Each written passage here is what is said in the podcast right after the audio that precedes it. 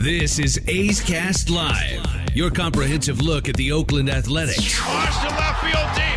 Pham going back, looking up. He will watch it fly. And 29 other MLB clubs. 2 2 pitch on Trout, and he blasts one. Way back. Goal for Yelich. Cody Bellinger hits one out. Pete Alonso, he's your home run derby champion. Join us as we take you inside the baseball universe. From spin rate to juiced balls to game changing moments, we have you covered.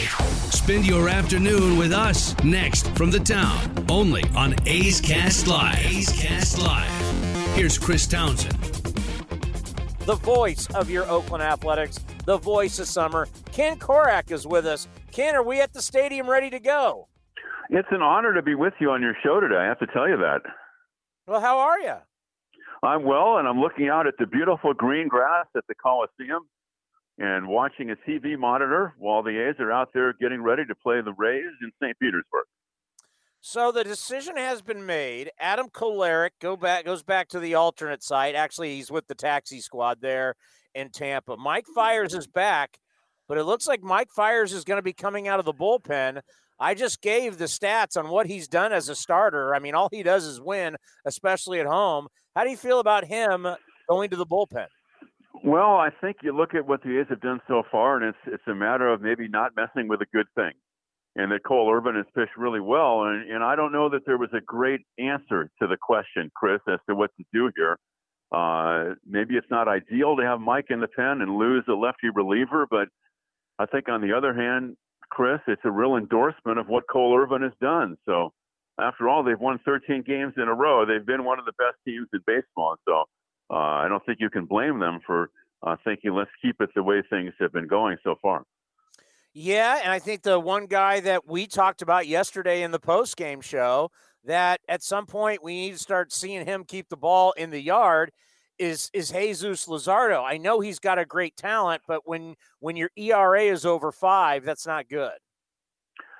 No, it's not. You look at his last two starts, though, Chris, and in the la- it, those two ball games against the Twins and the Orioles, he's gone 12 innings. He's allowed only three earned runs. So it's not like he's been, you know, really a liability at least here recently. So, but I think you're right, and and we talked about it on the postgame show yesterday, and that is that for him to take his game, uh, Chris, to the next level, he's got to do a better job of keeping the ball in the ballpark. So the A's, they've outscored teams 81 to 36 during that stretch. I mean, Ken, to go to, to you know, you looked at the standings, they look buried at the bottom, and to look at it today, uh, they're in first place. I mean, what an incredible run by these guys. They went from April 8th until April 25th without losing a game. That doesn't happen every day, right, pal? You've been No. around, you've covered the game for a long time. Uh, one of the things that does concern me a little bit is that in every game in the Orioles series, they stopped hitting around the fifth inning. So they weren't able to add on in the first two games, which they won. And of course, they were they were shut down by John Means, and their bullpen, Orioles bullpen, was really good. So I'd like to see uh, the offense maybe jump back and, and see if they can um, kind of regain the form that we saw on the homestand. Although I think this is going to be tough series for them because the Rays have some pretty good pitching. Oh yeah, there's no doubt. Rays are tough. I mean, they're not playing the best of baseball as they uh, Toronto took two or three for them, and they were shut out. But I think when they see the A's, they understand they're playing one of the best teams in the American League, and and I got a feeling we're gonna we're gonna see some really good competition. You know, because it's isn't it refreshing to see other teams? I mean, we haven't seen the Rays since the wild card game of 2019. And Yandy Diaz leading off against Sean Manaea. He's not leading off today, he's batting second. But yeah, even though the A's lost that game, there are great memories from seeing the Coliseum with 53,000 fans there, Chris. But uh, you're right, it is different because we were in the West all of last year in the two Western divisions. So this is going to be a great series because I think it's a measuring stick for the A's, although it's early in the year because uh, the Rays, even though their numbers are kind of pedestrian, uh, 11 and 11, uh, this is a very good team that uh, came within a couple of games of winning the World Series last year. And something too, Chris, I wanted to mention. I think baseball has been great in April. I can't remember a better April, and my memory isn't great. But you think about all the amazing things that have happened on the field, like the A's 13 game winning streak, the two no hitters, and three if you count Bumgarner yesterday. Some of the incredible comeback stories we've seen around the game, Chris. Uh, the Padres and the Dodgers playing like every game is the seventh game of the World Series. So uh, we've really seen baseball get off um, on a really high note in this first month of the season this year. You know, speaking of Madison Bumgarner, I, I saw his very brief uh, uh, after the game interview with the with the broadcasters of the Arizona Diamondbacks, and he basically said, "Hey, listen, you know, there's been so many no hitters that have been broken up in the eighth or ninth inning, so you can't count this as a no hitter. But if you're going to tell me seven innings is an official game, and I don't give up a hit, how you telling me that's not a no hitter?" Speaking like a former collegiate pitcher, um, yeah, I kind of I've thought about that too. It, it, wouldn't bother me if they counted it as a no hitter because I think you could still note that it was seven innings. But if the if these are the rules, right? He did whatever he did what he was supposed to do uh, within the rules that we're playing with, uh, and he gets a complete game. He also gets a shutout, right? If you throw a one hitter, you get a one hitter. So uh, it wouldn't bother me, Chris, and and maybe baseball will make that change. And there's nothing wrong with saying he, he threw a no hitter. And it's noted that it was a seven inning game, but these were the rules that, that we had in the 20 and also this year in the 21 season. Yeah, we know when there's a no hitter and it's done by multiple pitchers. Right. Yeah. No. Uh, credit to him too, because he he had not been pitching well at all. Right. Yeah. His ERA was like over seven before that game, so uh, it's a good bounce back for him. And yes, I do have a seven inning no hitter in an All Star game when I was 15, Ken. Good for you. See, I figured there was a soft spot in your heart for the seven inning game, right? Well, we didn't play nine back then. It wasn't, you know, that wasn't until college. So, uh, seven innings, yeah. But yeah, you're right on Bumgarner. I mean, it, it, really, there had to have been a lot of people looking around, going, "Wait a minute, we signed this guy for 85 million, and this is all we're getting." Yeah, his velocity was a little better. I, I saw yesterday. That he got up to around 92 on occasion. Uh, the A's really cuffed him around, as you'll recall, in the start that he, you know, he made against the A's in Phoenix. So I'm looking at Matt Chapman, and I'm just wondering when you know he's got one hit in his last 22 at bats. He's batting 158 for the year. It's I, I know he's healthy, but he's just struggling to make contact. And I just don't know how do you get him going. It's a great question, Chris. The only thing that, that we can point to is what he had talked about, and that is that he fell into some bad habits last year trying to compensate for the hip injury.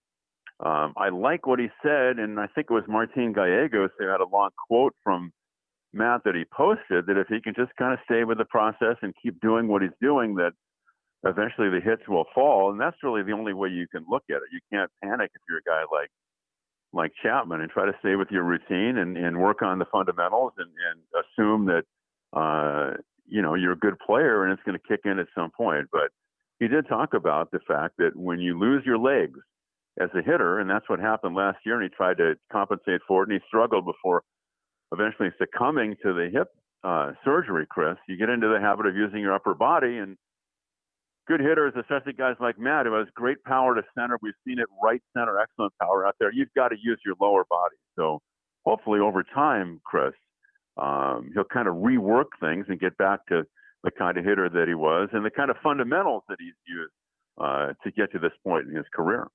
Well, the good thing is his teammates around him have been getting it done. And – just the story of this mm-hmm. lineup, Ken. There, there's so many great. Mark Canha is a great story. Ramon Laureano, Matt Olson, my God, Jed Lowrie. When you look up and down this lineup, just talk about with all these guys, everybody's got this tremendous story about how they got here and how they're performing for the A's. It gives us a lot to talk about too, right? I mean, Canha uh, and leading off and, and doing a, the kind of job that I don't think a lot of people around the game expected. The A's I think are not surprised by what he's done. But I think I do think though, Chris, they have some guys who have to step it up. I mean, they've got some averages that are under 200 in the lineup today. So, and I know they're not happy about that. And you miss Chad Pinder. I mean, especially when you're facing lefties, and the A's are going to have a string where they're going to see some left-handed starters. Uh, they won last night in John Means and Rich Hill today, and these are the kind of games where Chad Pinder could have really impacted the game for the A's offensively.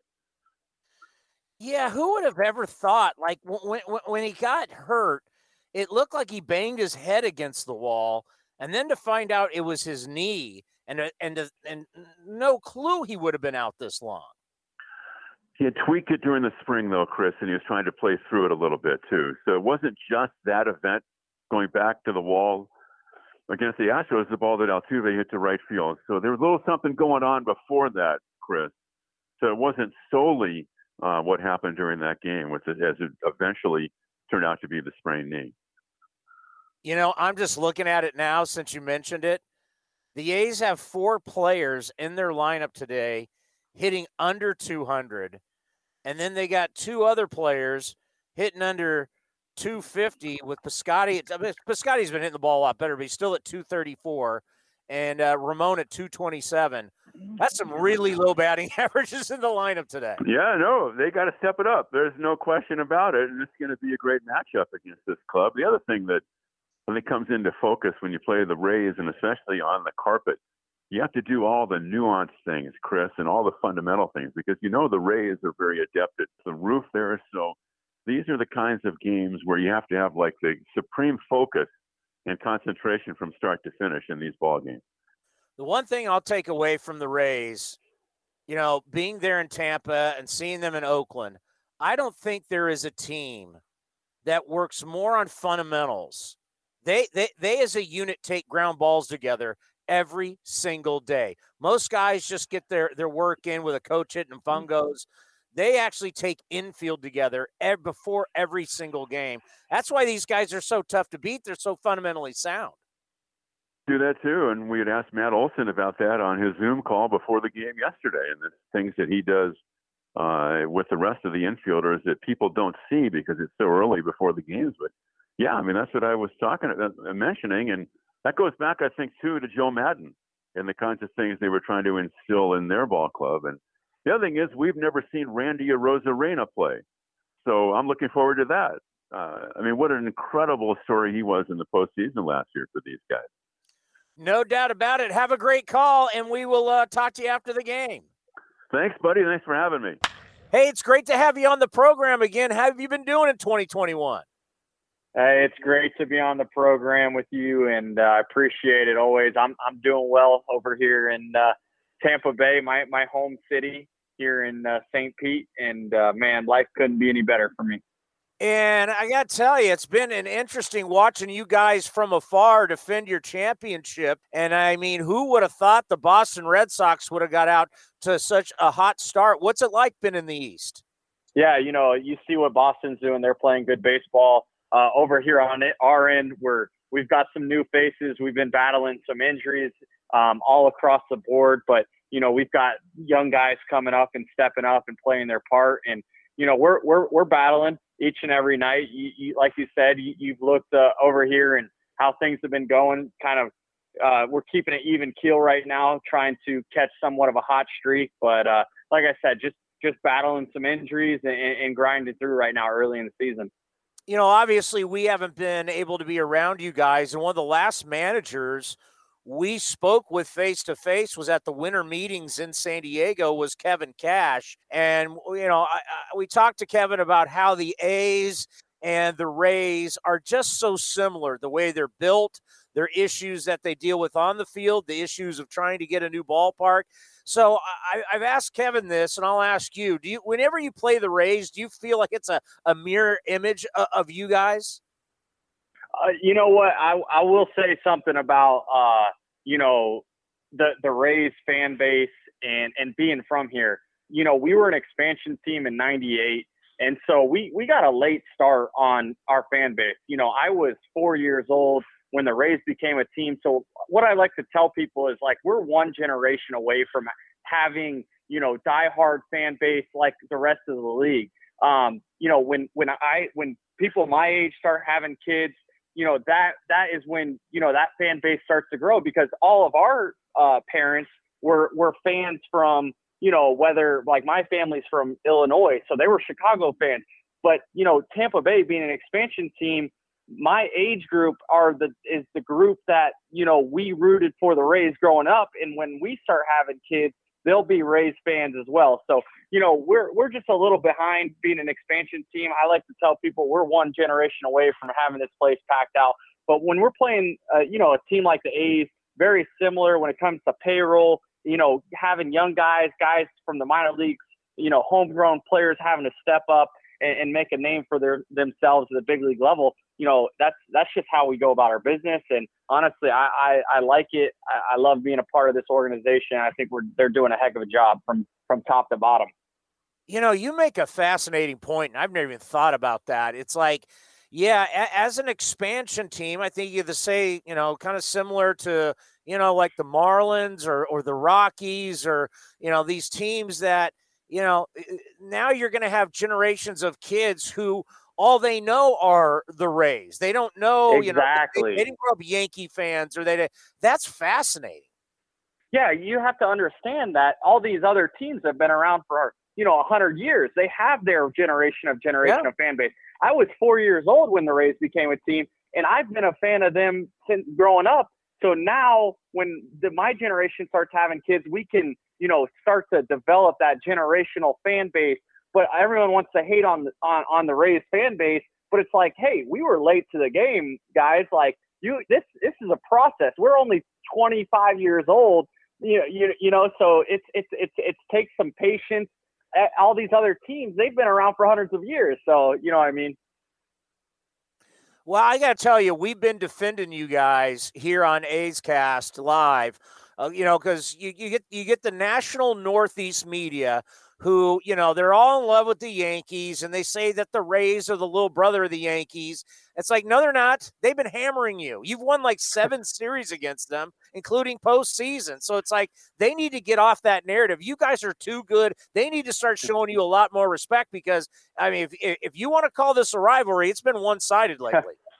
well, yeah, well, you know, the, the players over there, they, they respect us they know that the Rays, when when they play us, they got to bring their best baseball. And we know when we play the Yankees, we got to bring our best baseball. But we take a lot of pride when the, when when those guys come into town or we go into Yankee Stadium to to play our hearts out, to to play our best. And you know, the the, the comments from their fan base about us being little brothers or whatever they want to say about us, like you said, you know, we we we take we take pride in that, and and we want to win each and every every day, but uh, that that expands through across the league, not just the Yankees.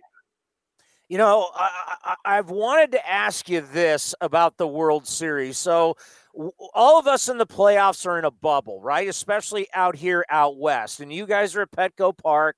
You win the American League, and then you go to Texas. And for the first time all year, now you see fans the Dodgers have been there for now weeks in the same hotel, same clubhouse. They're used to playing with fans. What kind of advantage do you think that was for LA versus you guys just showing up and now all of a sudden there's fans for the first time all year? Yeah, you know, first off, you, you got to give credit where credit's due, Chris. And you know, they played a better series than us, and and quite frankly, they they were the better team that series. And and I, you know, hats off to them. They took advantage in in situations with runners on base, and you know, they they put things together. As for the advantage of the fans, you know, 98% of that stadium was Dodger fans every single game. But you got to take that out of it. When it when it comes to the World Series, the energy's there, regardless if you're getting booed or whatnot from the other team. You're you're you're at peak performance. You're at peak focus. It's the World Series, so you know, you can't you can't sit here and say, oh, they had you know an advantage or any excuses like that. They played better baseball, and that's what it came down to. And you know that and that and that's that's the end of it. You know, when, when you do really special things, especially for your hometown team, people never forget. You're the first guy since Kirk Gibson in 1988 to have that walk-off hit, two outs, team trailing just take us through what, that experience was as a professional. Oh man, it was uh, something special. Obviously, the the most uh, exciting to date in my career. Um, but you know, just the the circumstances leading up to to that at bat. You know, not being on the ALCS roster because of uh, you know having to play seven in a row that playoff, and we needed extra pitching, rightfully so. But to having one at bat in the World Series and it, uh, being able to just make something happen for the team at that moment, uh, it's it's special, and I, I feel very blessed to have been put in that situation and had that opportunity and actually taken advantage of that opportunity. I know growing up, you know, being in the backyard with your friends, you always dream of that opportunity. Bases loaded, you know, obviously there's only guy on first and second, but when you're younger, dreaming of bases loaded, bottom of the ninth, you know, two outs, you're down by one run. You, every kid in across the world who's played baseball has been in that situation before as a kid, you know, just from being in the backyard and to be able to have that opportunity as a big leaguer is, man, just a blessing in itself. And, uh, you know, like I said, I wish we would have won the World Series. It would have made it that much more memorable. But I'm I'm glad that I have something like that uh, to to be thankful for. And you got the airplane going, and you got your your your teammates chasing you around the field. I mean, that was awesome. Yeah, it was like a kid in the candy store, Chris. Just pure emotion, pure joy, and and that's what came out. It's not like that was pre-decided that I was gonna airplane around the outfield after I walked it off. You know, that's just that was the that was the kid coming out in me. All right, when I was growing up, now I'm older than you. I'm 49. And the WWF, my favorite wrestler was Randy Macho Man Sa- Savage. I love the Macho Man. Yeah, I loved, and I I actually went to wrestling events as a kid. You lived next to the Macho Man. Oh yeah, snap into a Slim Jim. Oh yeah, he was. uh You know, I, Chris, I didn't get to really appreciate him uh, until he passed away. In a meaning, like I didn't grow up knowing who Randy Macho Man Savage was I didn't know how much of a an icon he was in the wrestling world until he had passed away. And I started telling people, "Oh, that was my neighbor. Like we were friends. Like we played basketball together. That we, you know, that that that was the, our, you know, our friendship." And then people are like, "No way!" Like it got blown up. Everyone like, you know, watched him and said that he was the man and all this. And I was like, "Holy cow!" Like I had no clue. But what a great guy. Rest in peace to my man Randy. Uh, his his wife still lives next door to us, and just they were just a sweet family.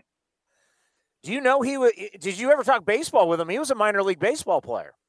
Yeah, I, I think he was in the minor league system with St. Louis. Uh, you know, we never really got into wrestling or things about his past. It was more just, uh, you know, how a school kid, like, let's play some basketball, let's play some horse, and uh, just, you know, conversation like that. And I think he enjoyed that just because I wasn't a fan. You know, I wasn't over there bothering him, but more so just just more of a friend. No, that's that's a, that's a great story. Let's end on this. What's it going to mean to you guys to to repeat and, and win the AL East? Ah, you know, I think it would it, it, it would mean you know the everything. That's what we strive to to. That's why we play baseball to win to win the World Series to, to, but starting with winning the East, and you know we're coming out here each and every day and working our butts off, just like every other guy across the league and every team, and you know that's that's our business, and we're going to continue to do what we do. Hey, we always appreciate the time. Be safe, and hopefully we'll see you soon. And, and good luck to you guys the rest of the year. Hey, thank you for having me, Chris. Always a pleasure. Take care. Oh, well, you know, life is pretty good for the Oakland A's right now. You know, it started out rough, but uh, amazing the turnaround that this ball club has had. Yeah, I think I could suffer through winning what uh, 14 out of 15 games every couple of weeks. Uh, that's not so bad, but uh, yeah, it's uh, we're trying to turn things around here in Tampa Bay. Uh, but and I'd be right now, I'd be satisfied with one in the right direction for this team. We're just having a tough time putting some you know hits together, some runs on the board, but you know, I think at the bottom, the bottom line is it's all about pitching and defense for us, and our defense has been there uh, for the most part all season long. Maybe a little sloppy at the beginning of the year, but over the last couple, two or three weeks, it's been better. And our pitching, I still think, uh, as I say to Andy many times during our broadcast, I think it's a little bit like my dad's '69 Vista Cruiser that I was learning how to drive back in 1980.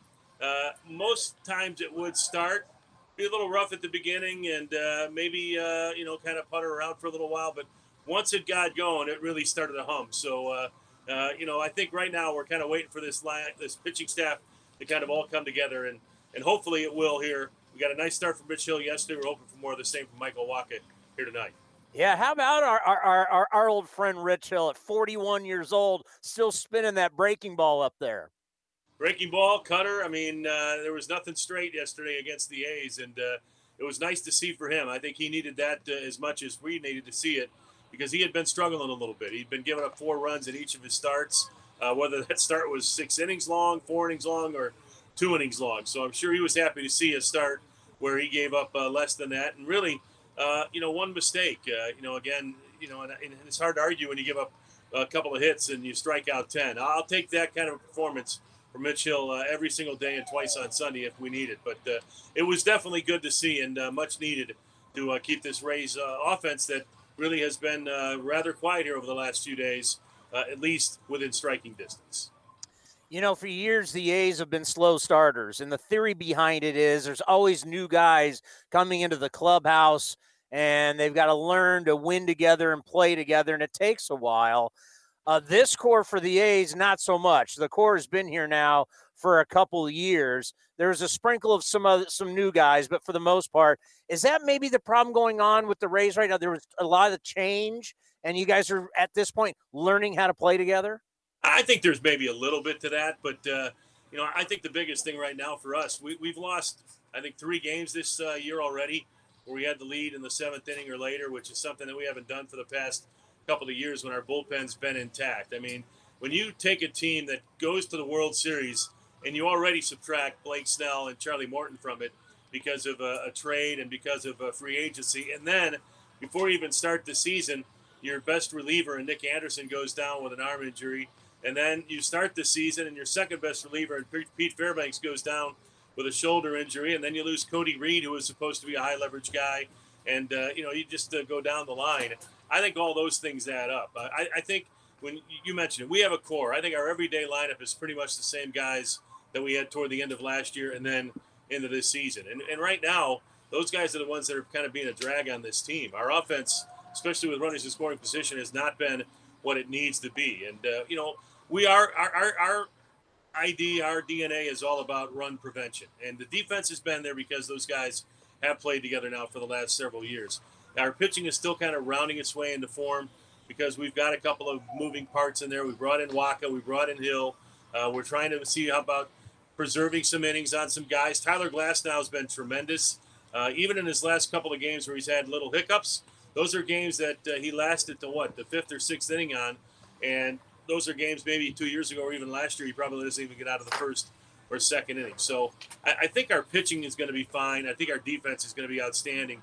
My concern right now is about the offense. We're seeing a lot of the same things that we saw for the last six weeks of the regular season last year, and then into the postseason without the benefit of Randy Arozarena going nuts. And uh, and right now, Randy's getting base hits, but he's not hitting home runs every other at bat like he was last October. Yeah, I got the note on him.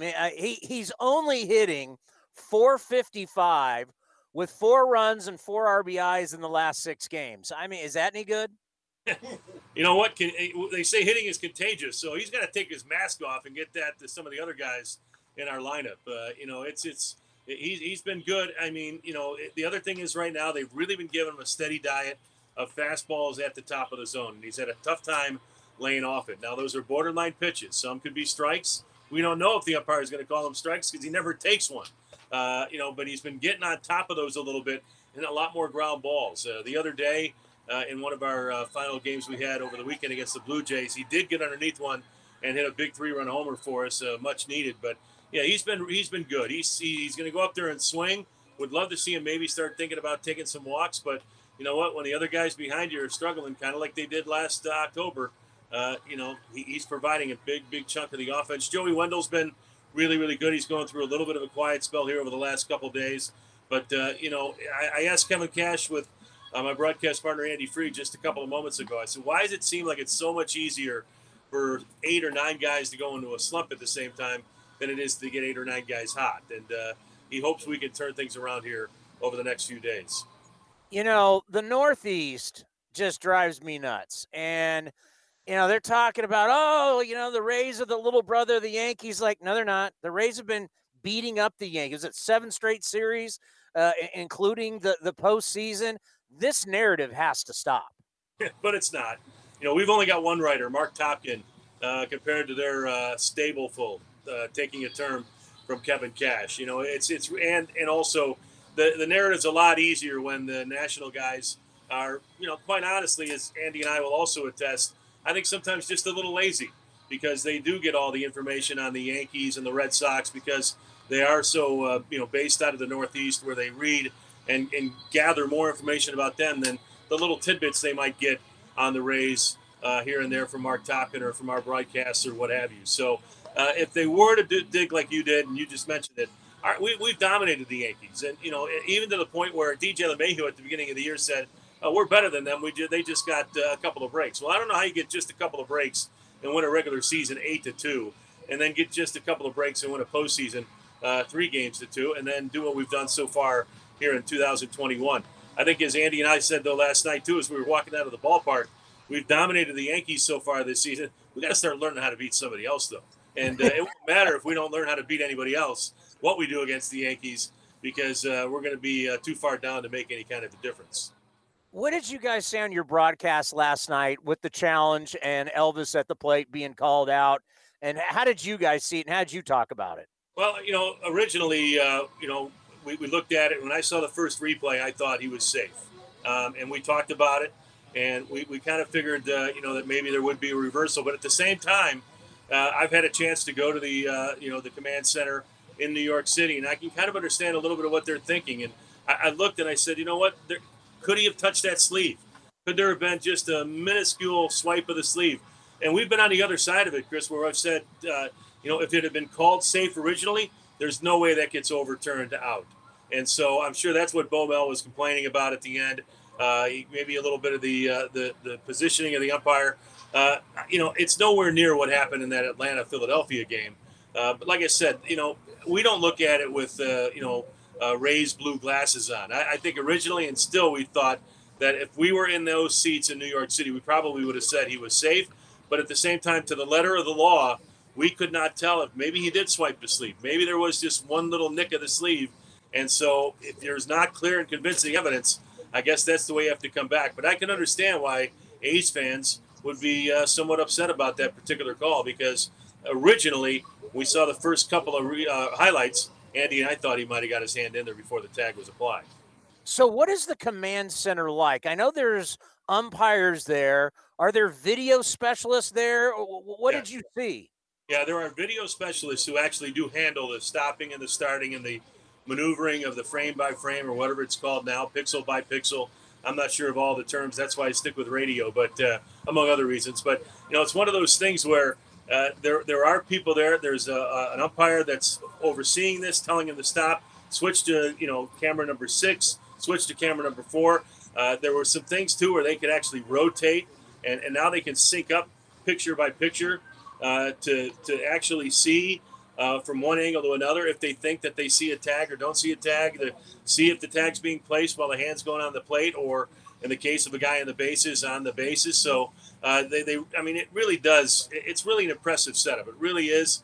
Um, I know they took a lot of hits for that Sunday night uh, snafu that they had. I don't understand how you messed that up, but uh, overall, I'm, I'm, a big fan of uh, Major League Baseball replay. There's also a supervisor there, an umpire supervisor in attendance that maybe give him a second set of eyes. There's other, there's I think maybe even one other umpire that might be in attendance too. So they, have got if, if there's a tough, tough call, they've got different sets of eyes, but at the end of the day, it's the guy who's in charge of that game that will ultimately make that call. Do, do you buy the theory that some people believe they just don't want to overturn a lot of calls because it makes their their guys look bad?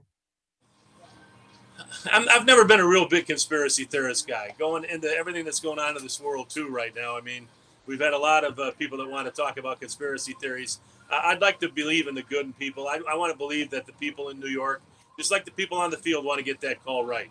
Um, if you hear my broadcasts, uh, you know, I'll be the first to call it an umpire if he gets it wrong, but I know they have a very, very tough job to do. And I really, truly believe that at the end of the day, they want to get the call right.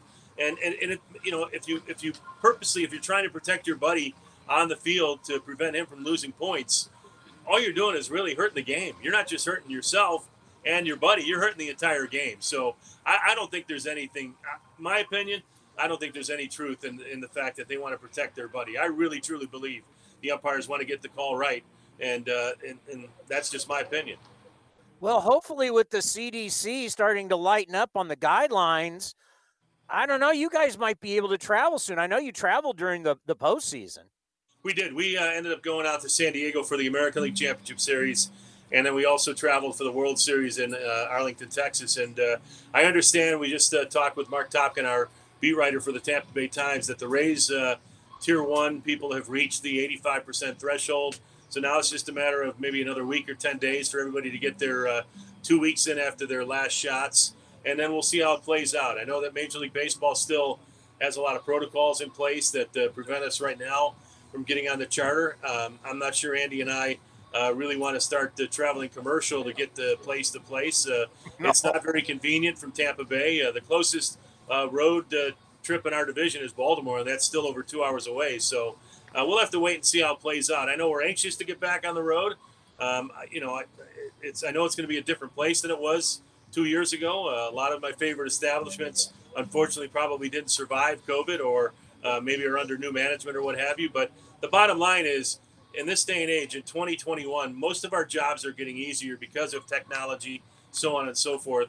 Our job is getting harder. Trying to call a game off a monitor where you see, uh, you know, again the uh, the static shot from behind home plate, where we're trying to see if a white dot or a gray dot got a ball, or uh, what the black dot is saying from far away, and this little minuscule white thing that's flying around. We don't know if it's uh, a pixel that went astray or if it's the baseball. It's it's really been kind of tough. As we uh, when we leave a ball game that we do here at Tropicana Field with the players behind us, uh, it, it's like doing a regular game as always. And now with the fans back in the stands, albeit limited, it's even better.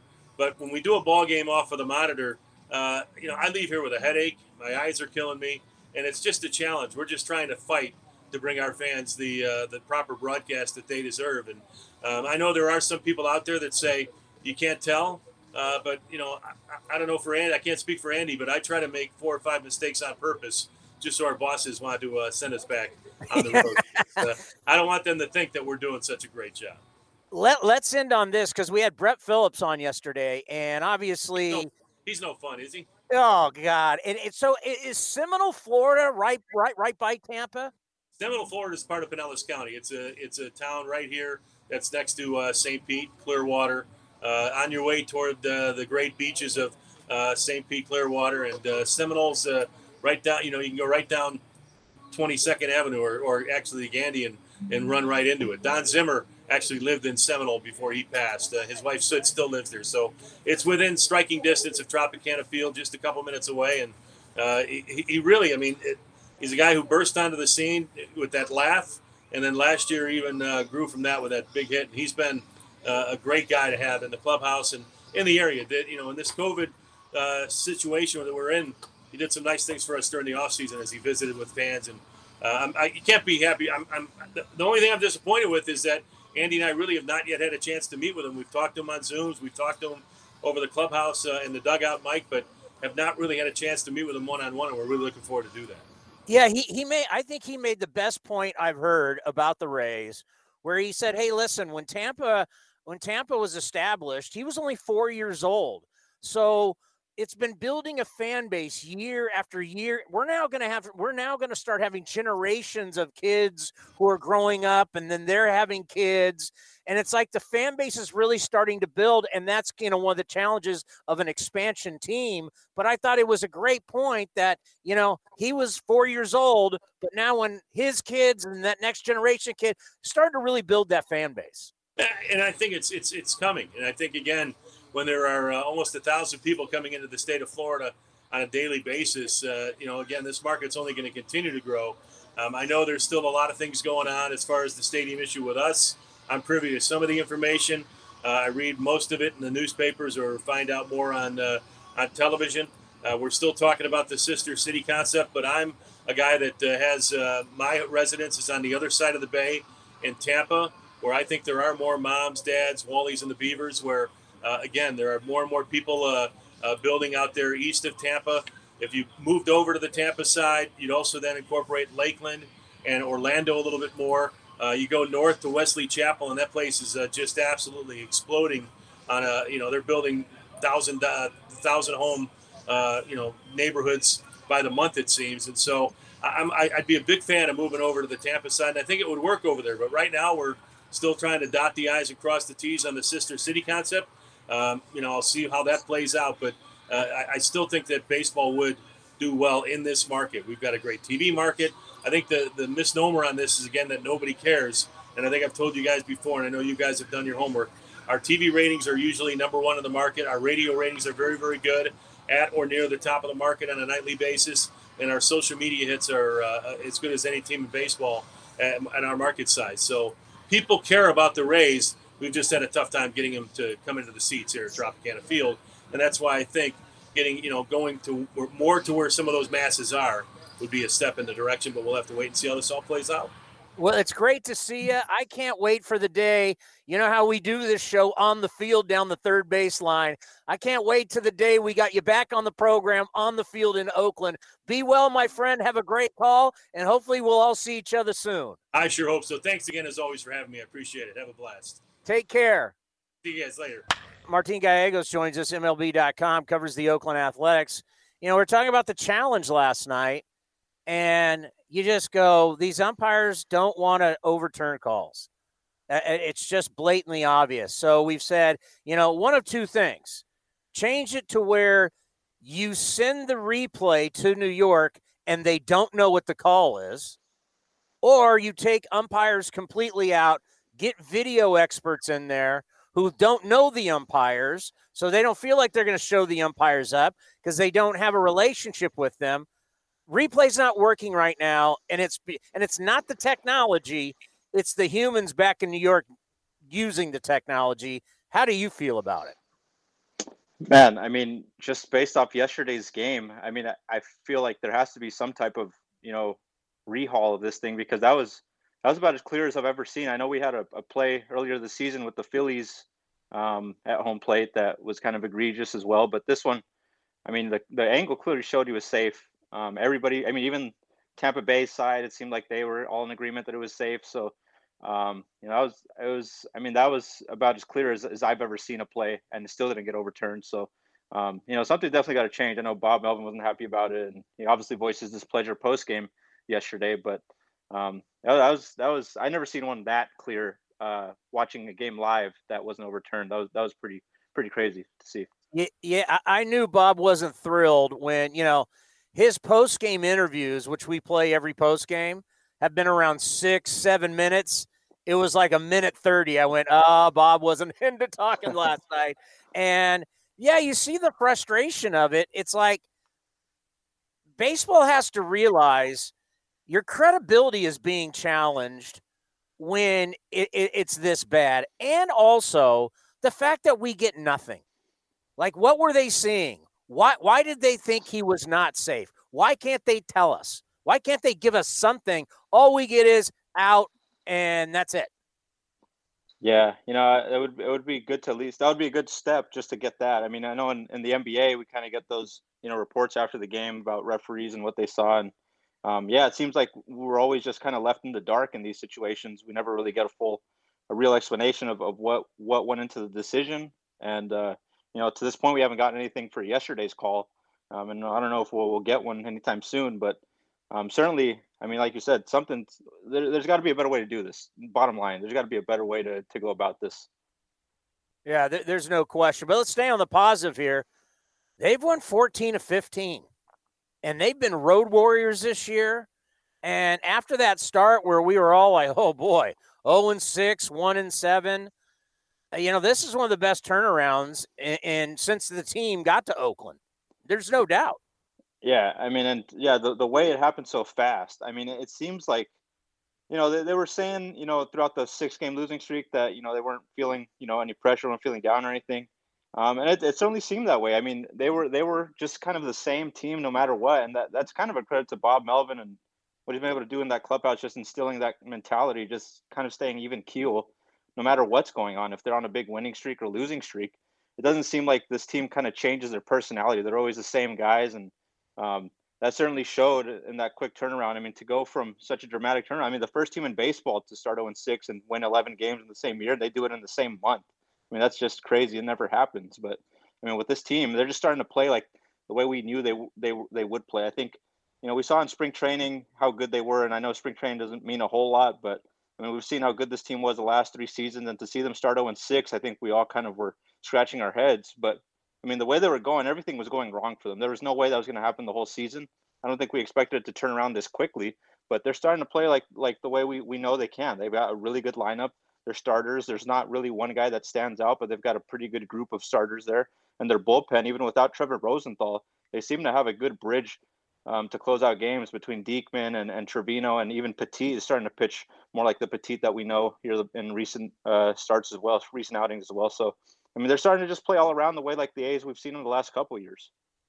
You know, Yusmeiro is amazing. I mean, this guy, you know, throwing the ball 85 miles an hour. My theory on this is that these hitters are so used to seeing 95 plus now, even 100 when you got a guy coming in from the right side and he's flipping a breaking ball up there like 80, 78 miles an hour, a fastball at like 85, they just don't have the timing for it. And they're just not used to someone like that. They're used to such high velocity. And it's just, it truly is amazing. And just talk about how Bob puts him in some of the worst situations and the guy gets out of it. Yeah. I mean, I, I, I, I mean, I, I kind of, I come up with like this this gift that I found on Twitter, just ice water in his veins. That that's what he has. He's got ice water in his veins. Whenever he comes in, you know, to a tough situation, it doesn't seem to affect him. He's just the same guy on the mound, and he's so cool and just getting those those big outs against really good hitters. I mean, he comes in and he'll face the middle of the order a lot of times. These guys who can hit bombs, and he's coming up there with his 89 mile per hour fastball, and and he somehow is able to just keep guys off balance. And then, like you mentioned, it, it obviously make it plays a huge factor when you got a guy like Frankie Montas throwing 98 miles per hour throughout the day, and then you go to such a sharp drop in velocity with Petit. Guys can't really pick up on it. And you know he's been able to go multi innings. He's been a multi inning guy for a while now, and we've seen that. We saw that yesterday. Went two innings and he looked pretty sharp there as well. So I mean, it just seems like no matter how old he gets, he's still the same guy. He's the type of guy who I think could pitch into his 40s if he really wanted to, and he'd, he'd have a pretty good role on any team just because he knows what to do to get outs. He's so um, knowledge. His knowledge is crazy. I mean, if you talk to him, um, a lot of times, you know, we get to talk to him in, in English, and, and maybe he doesn't get to expand as much as he does in Spanish. But I know from talking to him just in the clubhouse, the guy is so he has such a big knowledge on all the hitters around the league. You ask him about any hitter, and he has he knows he knows what they like, what what they look for, what what they struggle against, and uh, that obviously helps with the other pitchers on the staff as well. He's kind of a mentor to them, and um, he's such a big uh, you know, just asset in that team aside from just what he brings on the mound, just what he's able to do in the clubhouse. He's definitely a leader on that team, and you saw it when they were excited to get him back. He was a big addition for them to, to come back this season as a as a free agent. Yeah, because he's the guy everybody can go to, whether it's about on the field, off the field, business, how to handle yourself.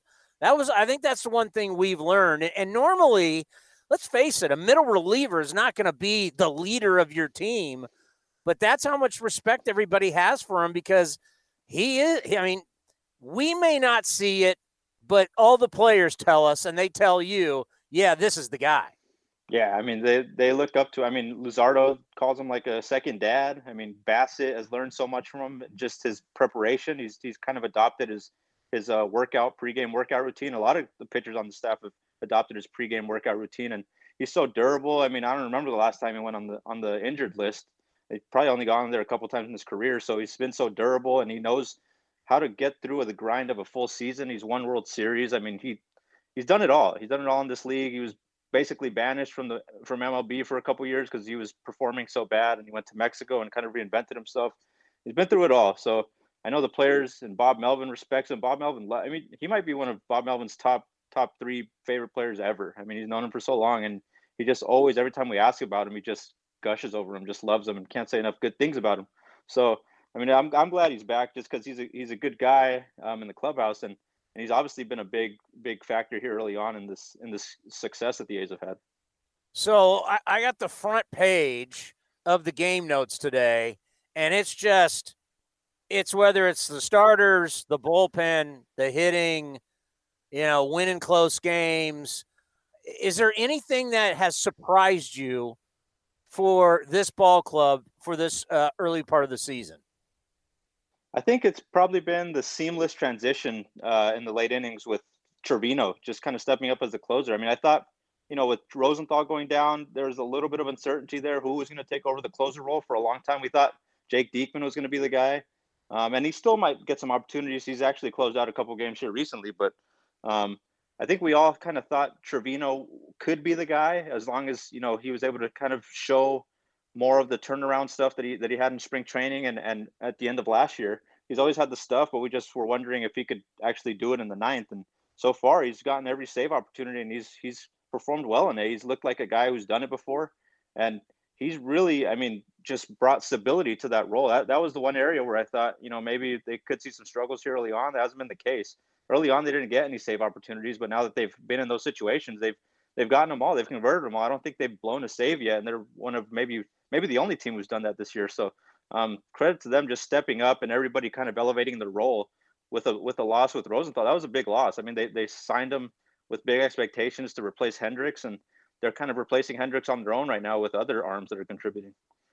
You know, Frankie Montas going tonight has allowed an MLB worst 10 barrels this season, tied with two others. And I read that and I go, a guy that has that kind of stuff, that's just, isn't that head scratching? Yeah, I mean, you expect. I mean, he's going to miss bats all the time, and and, and he's looked dominant at times. I mean, the, the start he had before his last one against the Tigers, I mean, he was lights out. I know it's the Tigers, but um, you know, the last even the start before that against the Astros, he looked well. He just has kind of been inconsistent. Even even last year, it was kind of in, hit or miss. He started out great last year, and then kind of fell off. He had a back issue that he was dealing with, so it's just kind of inconsistency right now. You want to see a little bit more um, stability, you know, there knowing what you're going to get every fifth fifth start fifth day. You know, so far it hasn't been the case. Um, we'll see tonight against Tampa Bay. Um, but you know, you you you expect him to be one of your top guys. I mean, he's he's been here for a few years now, and and you expect him to kind of be a workhorse type guy who could go deep into games consistently. And uh, I know the A's are still looking to see that on a more steady basis. We'll see if he could get that turned around here. How do you think it plays out for Mike Fiers? Well, it sounds like it's it's set in stone that he'll be in the bullpen right now. I mean, over the course of a season, I mean, they're going to need another starter at some point, whether it's someone goes down due to injury or uh, someone starts, you know, struggling a little bit, they'll, or they need to just give a guy an extra day of rest. I'm sure he's going to get a start at some point. I don't think he'll stay in the bullpen the whole year, but right now they're just they're just going to use him, I guess, as a long relief guy. And I know it's kind of a you know a tough situation for him because he's been such a big part of this team the last three years and has been the that veteran guy you can rely on um, you know, in terms of just going out there and giving you a, a quality start every time out um, over the last three years since he joined the A's. I mean, he's been such a steady guy there. So it's tough for him to transition. I'm sure Bob Melvin doesn't feel too um, great about it, having to, you know, put him in the bullpen for now. But I mean, he seems like he's all he's all in on helping the team however they can. I mean, he's in a good spot, a team that's a perennial playoff contender, and he can contribute in any way he can. I think they're going to try to try to find ways for him to to do that. Whether it's maybe a guy doesn't go as deep into a game, he can kind of be the bridge guy to the late inning, late inning uh, relievers. Uh, we'll see how it goes early on here, but it sounds like for the short term at least, he's going to be a reliever. You know, it's uh, I've been joking with everybody. I know everybody wants to get back out on the road, but uh, four days at the Trop and then that long flight home from St. Petersburg. Uh, I, I think being at your house probably isn't that bad of a deal. Yeah, yeah, no, that that trip to Tampa Bay is tough, man. I, I don't miss that one. I, I like going to Florida, but I mean, I don't miss that long flight for sure. Great stuff, buddy. We appreciate it. We'll talk to you soon. All right, Tony. Thanks. Brian, how you doing? It's Chris Townsend with the Oakland A's.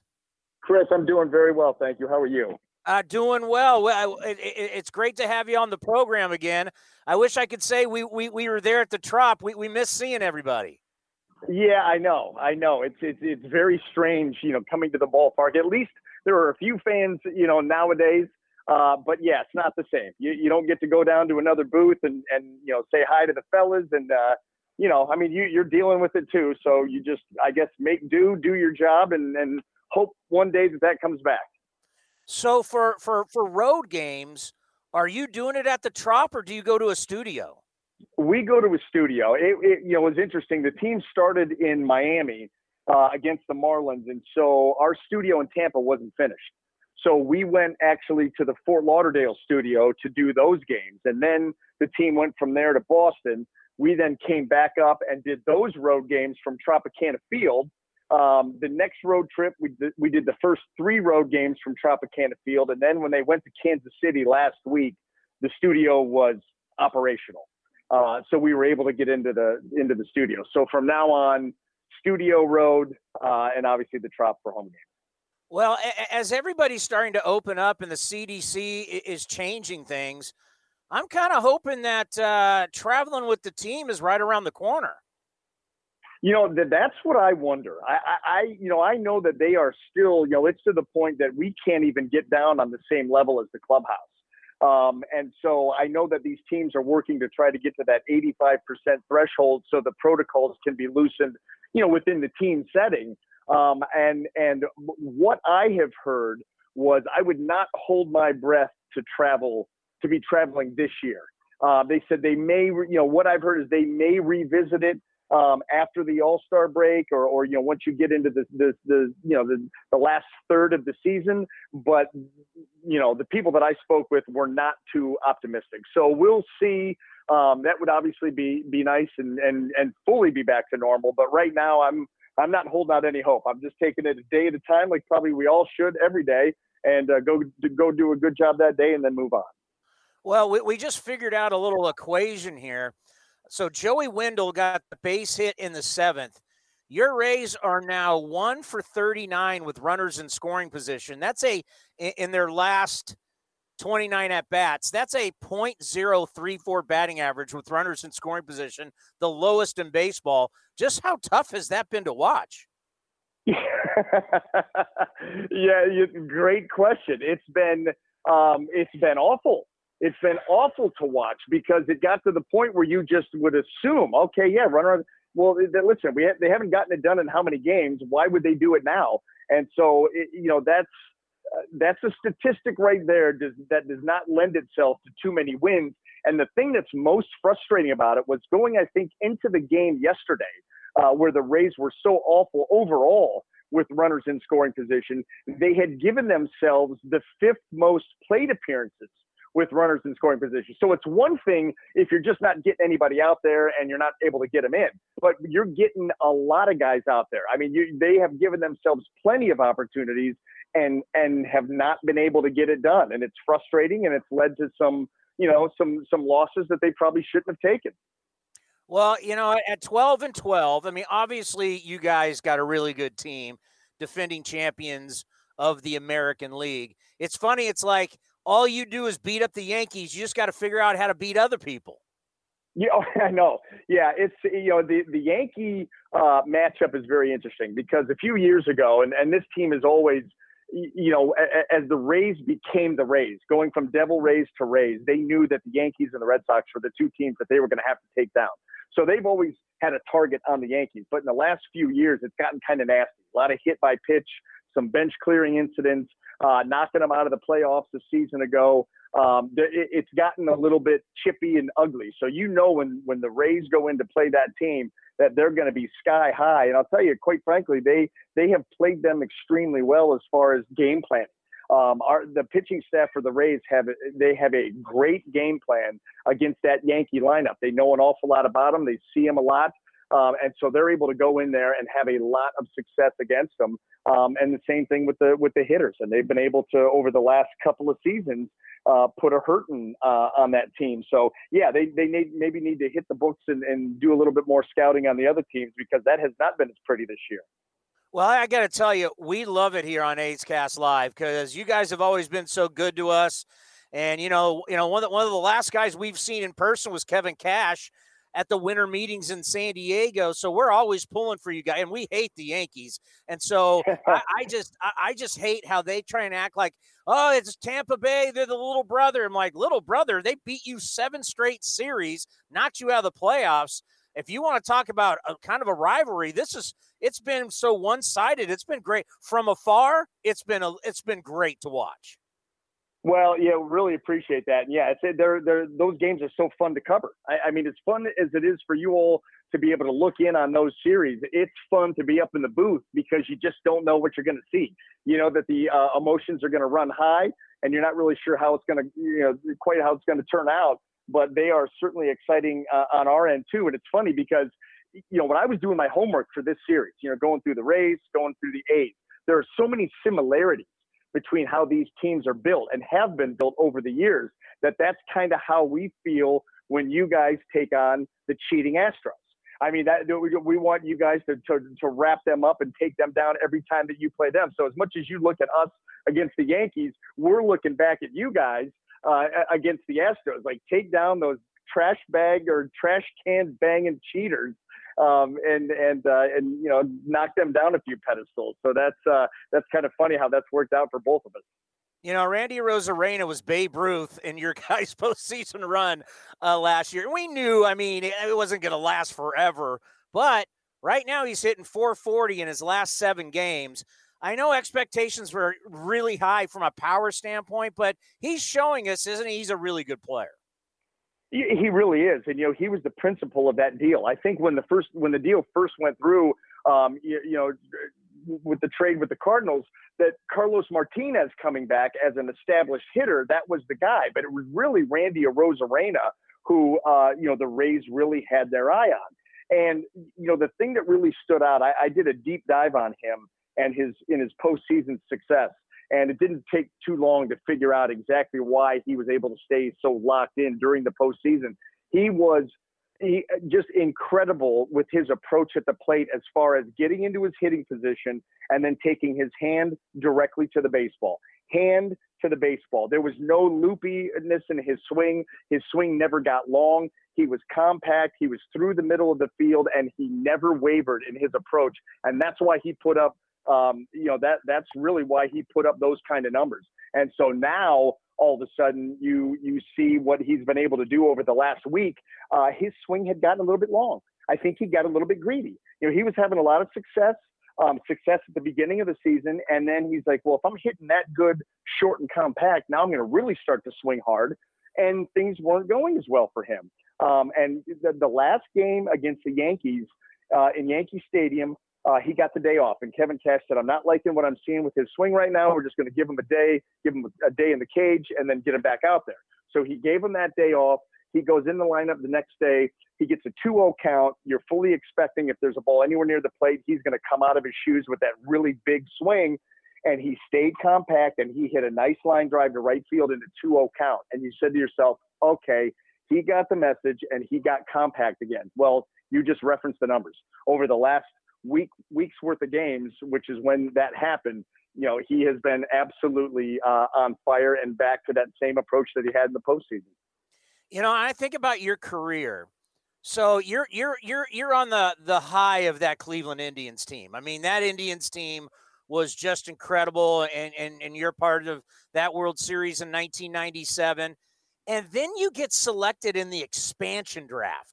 Not too many guys can ever say they were drafted again as professionals. What was that like? Uh, you know, it was really strange because, you know, I, I was a Cleveland guy. You know, I grew up about 45 miles east of Cleveland. So I'm playing for the hometown team, and we just got uh, our hearts ripped out in game seven of the World Series against the Marlins. And we take the flight back to Cleveland, and I'm thinking to myself, okay, you know what? Go back to work, uh, and and we'll we'll we'll finish this the right way next year. And I remember being at my house in Cleveland and I was cleaning and I had ESPN uh, on in the background and Peter Gammons was talking about the upcoming expansion draft. And he said, I heard there are three names available. And he mentioned Tony Saunders and myself and Kevin Suppan. And I was like, wait a minute, I thought I was protected. I had heard through the grapevine that I was protected. And what ended up happening was apparently there was a last minute, my name got taken off the 15 man protected list and someone else got put on. And so now all of a sudden I was available. And so at that point, um, I realized that there was a real good chance, unless the, the, the Devil Rays at the time took Jose Mesa or some other Cleveland Indian, that I was probably going to Arizona. And so there was that anticipation. And part of it was an excitement, um, and part of it was, but I, I want to play for my hometown team. I mean, this is the team I grew up rooting for. So it was a very strange series of, uh, of emotions you know, the few days before the draft and then going into that day. And when I heard my name called, and then they called me and said, "We need you in Phoenix tomorrow," I was like, "Okay, okay, here's a here's a new chapter." And uh, and and you know, thankfully, it worked out because when I went out there, I was going to get a chance to go out there and pitch and pitch every fifth day and establish myself in the game. Where the way that the Indians were working, um, it was one of those young pitchers. You had better be beyond flawless uh, because they would start you a game or two and then send you down and bring up the next guy and send you know, and that's just kind of the way it worked. And so you look back and you go, boy, if I stay with the Indians, it may have taken me a few more years to, to establish myself, and maybe it never happened. So uh, it, it ended up working out, and of course, go out to Arizona, and a few years later, we won a World Series. So uh, that wasn't too bad either. Well, you know, I I know that that group, and I'm I'm assuming every group that wins a World Series is close, but we've talked to Bob Melvin about it because you know recently we were playing the Arizona Diamondbacks, and Mark Grace got on the Zoom call, Bob Melvin Zoom call, and they're and and Grace is like, "Yeah, Bob, when you and I play golf together, we're unbeatable. We've never lost." And so we were talking to Bob about that, and Bob was like, "It's such a tight group." that that 2001, the players, the coaches, Bob Brenly, just talk about, and we'll end on this. Just talk about just how special that group was, Gonzo, everybody, to take down the New York Yankees, and you're still close today. You know what? It, it, yeah, because it, first of all, that team was built so quickly. You know, that was the fourth season, um, uh, you know, of the Diamondbacks, and I was there from day one. And you know, you're an expansion team in in '98, trying not to lose 100 games. Uh, in 1999, you win the division. I mean, you went out and got Randy Johnson, Bob Stottlemyre, and then all of a sudden here comes Curt Schilling and Luis. Scott. You start adding all these pieces: Mark Grace, Matt Williams, the whole thing, and you had this really cool group of veteran guys um, that were, were, really, really good ball players. Uh, men of as far as baseball, baseball principle. We're going to do things the right way. We're going to play the game the right way. Uh, we're going to play hard. We're going to hold each other accountable. Um, there was buy-in by everybody, everybody pulling in the same direction. It really was. You know, you start these names start popping back in your head. Jay Bell, uh, Tony Womack. Um, it, it, it's it's hilarious that that how quickly those names come back to you, and you realize what a close knit group it was. And and Bob Melvin, you know, his is not wrong. It's uh, yeah, it was Bob Brenly's right hand man, and uh, you know, we were able to pull off something special um, against the Yankees, and of course that was you know the, the year of you know September 11th um, and everything that was going on in the in the country at that time. So you know the team that we beat, uh, the, the the state of the country, and being able to bring baseball back and and and the, and the postseason and and be able to do that not only was that special, but then the group of guys that you did it with. So overall, it's just one of those experiences that each and every one of us will will never never ever forget. Well, it's great to hear from you. Good luck the rest of the way and have a good call tonight. And we'll talk to you the next time we hook up against the Rays. That sounds good. Thank you so much for having me. I always enjoy it. Wednesday is known as hump day for everyone during the work week. But on A's Cast Live, Wednesday means one thing. It's time for 30 uninterrupted minutes with the two time World Series champion, two time All Star, two time Rawlings Gold Glove winner, A's analyst on NBC California, and the face of the franchise, Ray Fosse. Ray, good afternoon. How are you? Tony, I'm fine. Are you feeling better today? It, it, it's amazing. I woke up today like nothing happened. I mean, it, it's, and I was hurt. I was hurting so bad yesterday. It was, I basically was shaking and had the chills. Like when we were doing our, our, our interviews uh, on Google Meets where we can see each other, I had to put the camera just on my face so you couldn't see that my hands were shaking. And I was like that all nausea. I couldn't, but then I wake up this morning. I played 18 holes. Ray felt fine, like nothing ever happened. So I thought maybe you you you just didn't care that the A's lost a tough game last night. well, uh, you know, Ray, I'm tired of bad umpires. I'm I'm tired of bad. I'm. You I'm think? just, it's getting old.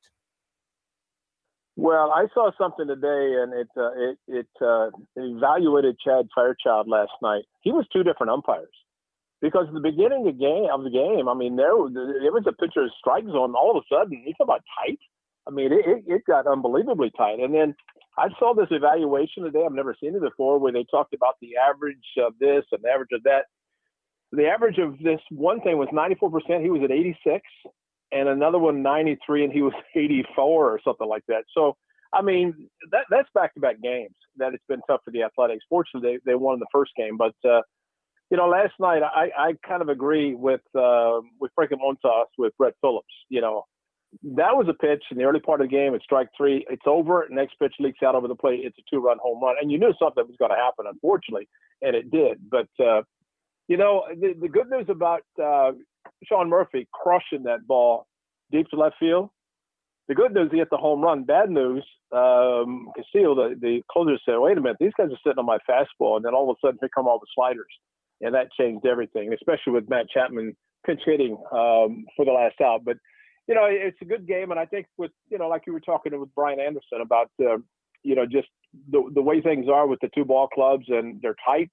Uh, they both play good defense, they have good pitching, and you know, a mistake here or there, that's the difference in the ball game.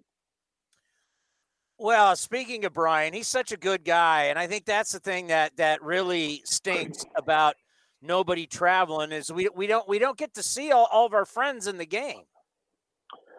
You know, you're right, and and I think Cody, you know, brought up a good point that he didn't play for the Rays, but you know, he has a locker in the clubhouse. At least I, I saw that when we were traveling several years ago. I saw he had a, a locker in the clubhouse because he's young enough to still throw batting practice. And you know, anytime you get a lefty can throw BP, you're going to do that. But yeah, he had a locker in there, and so you know, he he's a good broadcaster. He and Dwayne Staats do a very good job, and. Um, you know, you're right. That that's probably the biggest problem with not traveling is just because of the the different cities and the ballparks and the friends that are made and you know in my case over a lot of years both as a player and as a broadcaster and you know not to see that or be able to have that happen. And you know same thing with the teams coming in here to Oakland you know it's it's a different situation as well because you don't get to see people. And so it's it is bad in that respect. And you know what? I really feel badly uh, John Reynolds uh, JR we call him down in Anaheim. He's the stage manager on on our telecast. And uh, those are the people that are are just hurting badly because um, I think Jr. told me his last live um, game was last March or something like that because he does the uh, I think he does one of the basketball teams plus the um, Anaheim what Ducks or something the, the hockey team. But you know everything shut down because there was no traveling, and, and it's the same this year. So when we would go in there, Jr. would be our stage guy, and you know that was a, a regular job for him. And um, but now all of a sudden, those people are, are are out of jobs essentially because everything is being done remotely, and you know the broadcasters are staying in their hometowns and they're getting help from, you know, they're all working together as far as shooting the games, et cetera. But uh, you know, it's. Um, it, you know, we, we had a tough one. Did, did you know when Brown hit the ball down the left field line? last night, you know, I, I put down, you know, strike two. And next thing I know, I see this ball come in, and they showed the replay. It was it was like the ball went down the line, never it didn't slice foul. Normally, a ball hit like that would slice foul. So those are some of the things that you miss by not being on location. Um, because you know, it's showing the replay, Brownie just swung the bat, turned around, and all of a sudden, I don't know, somebody yelled. But in that case, he probably should have been at second base if he had seen where the ball was actually hit. Uh, but instead, he got to first, and you know that's as far as he got. But you know, there's some things that are happening that we don't get to see. We rely on the, the coverage from really the television crew back in St. Petersburg at uh, at Tropicana Field. So you know that's what we see. That's what everybody sees, and and we're kind of on the radio side of it, calling it off that TV. Uh, they're in the studio doing the same thing. Well, you know what's funny about that place very easy to lose the ball. When you got Kier, when you got Kiermaier losing a ball, he's been playing there for six years. He's a multi Rawlings Gold Glove winner. I, I, mean, that's a that's a tough place tough place to see. But yeah, um, th- that that could have been a. You never know what that inning could have been like if he ends up on second base. Well, exactly, and, and you know, too. Uh, speaking of that, when Moreland hit the sac fly to left field, and Arozarena was camped on it, momentum going towards the plate, and all of a sudden here coming from center field is Kiermaier.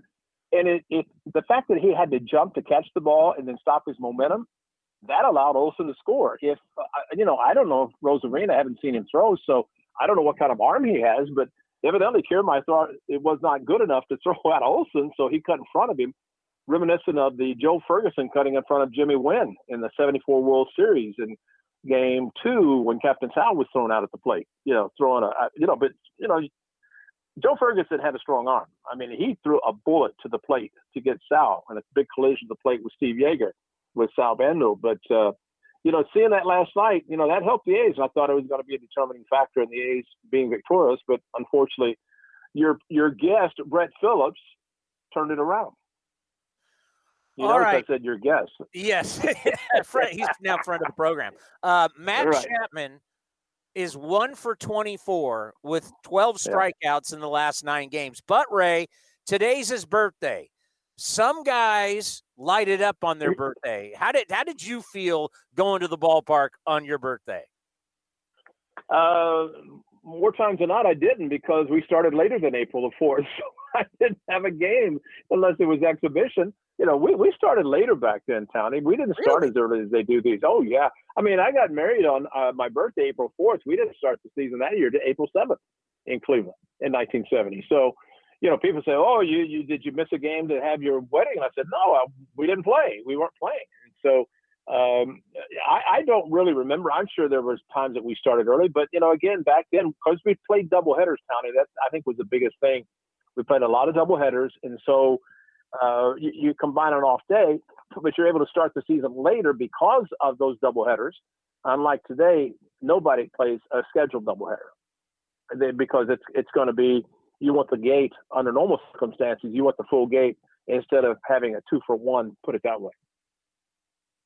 But yeah, I, I hope Matt Chapman on his birthday has a good game. I don't know what he's done previously, but um, he needs to turn it around because it's it's approaching the end of April. Going to start a new month. Uh, what Saturday? And you know, you you can talk about making adjustments and coming off hip surgery and all those kind of things. I do I do know one thing. When, when I had that little collision at home plate in 1970 All Star game, um, you know, I played with a fractured and separated left shoulder. I had to change everything.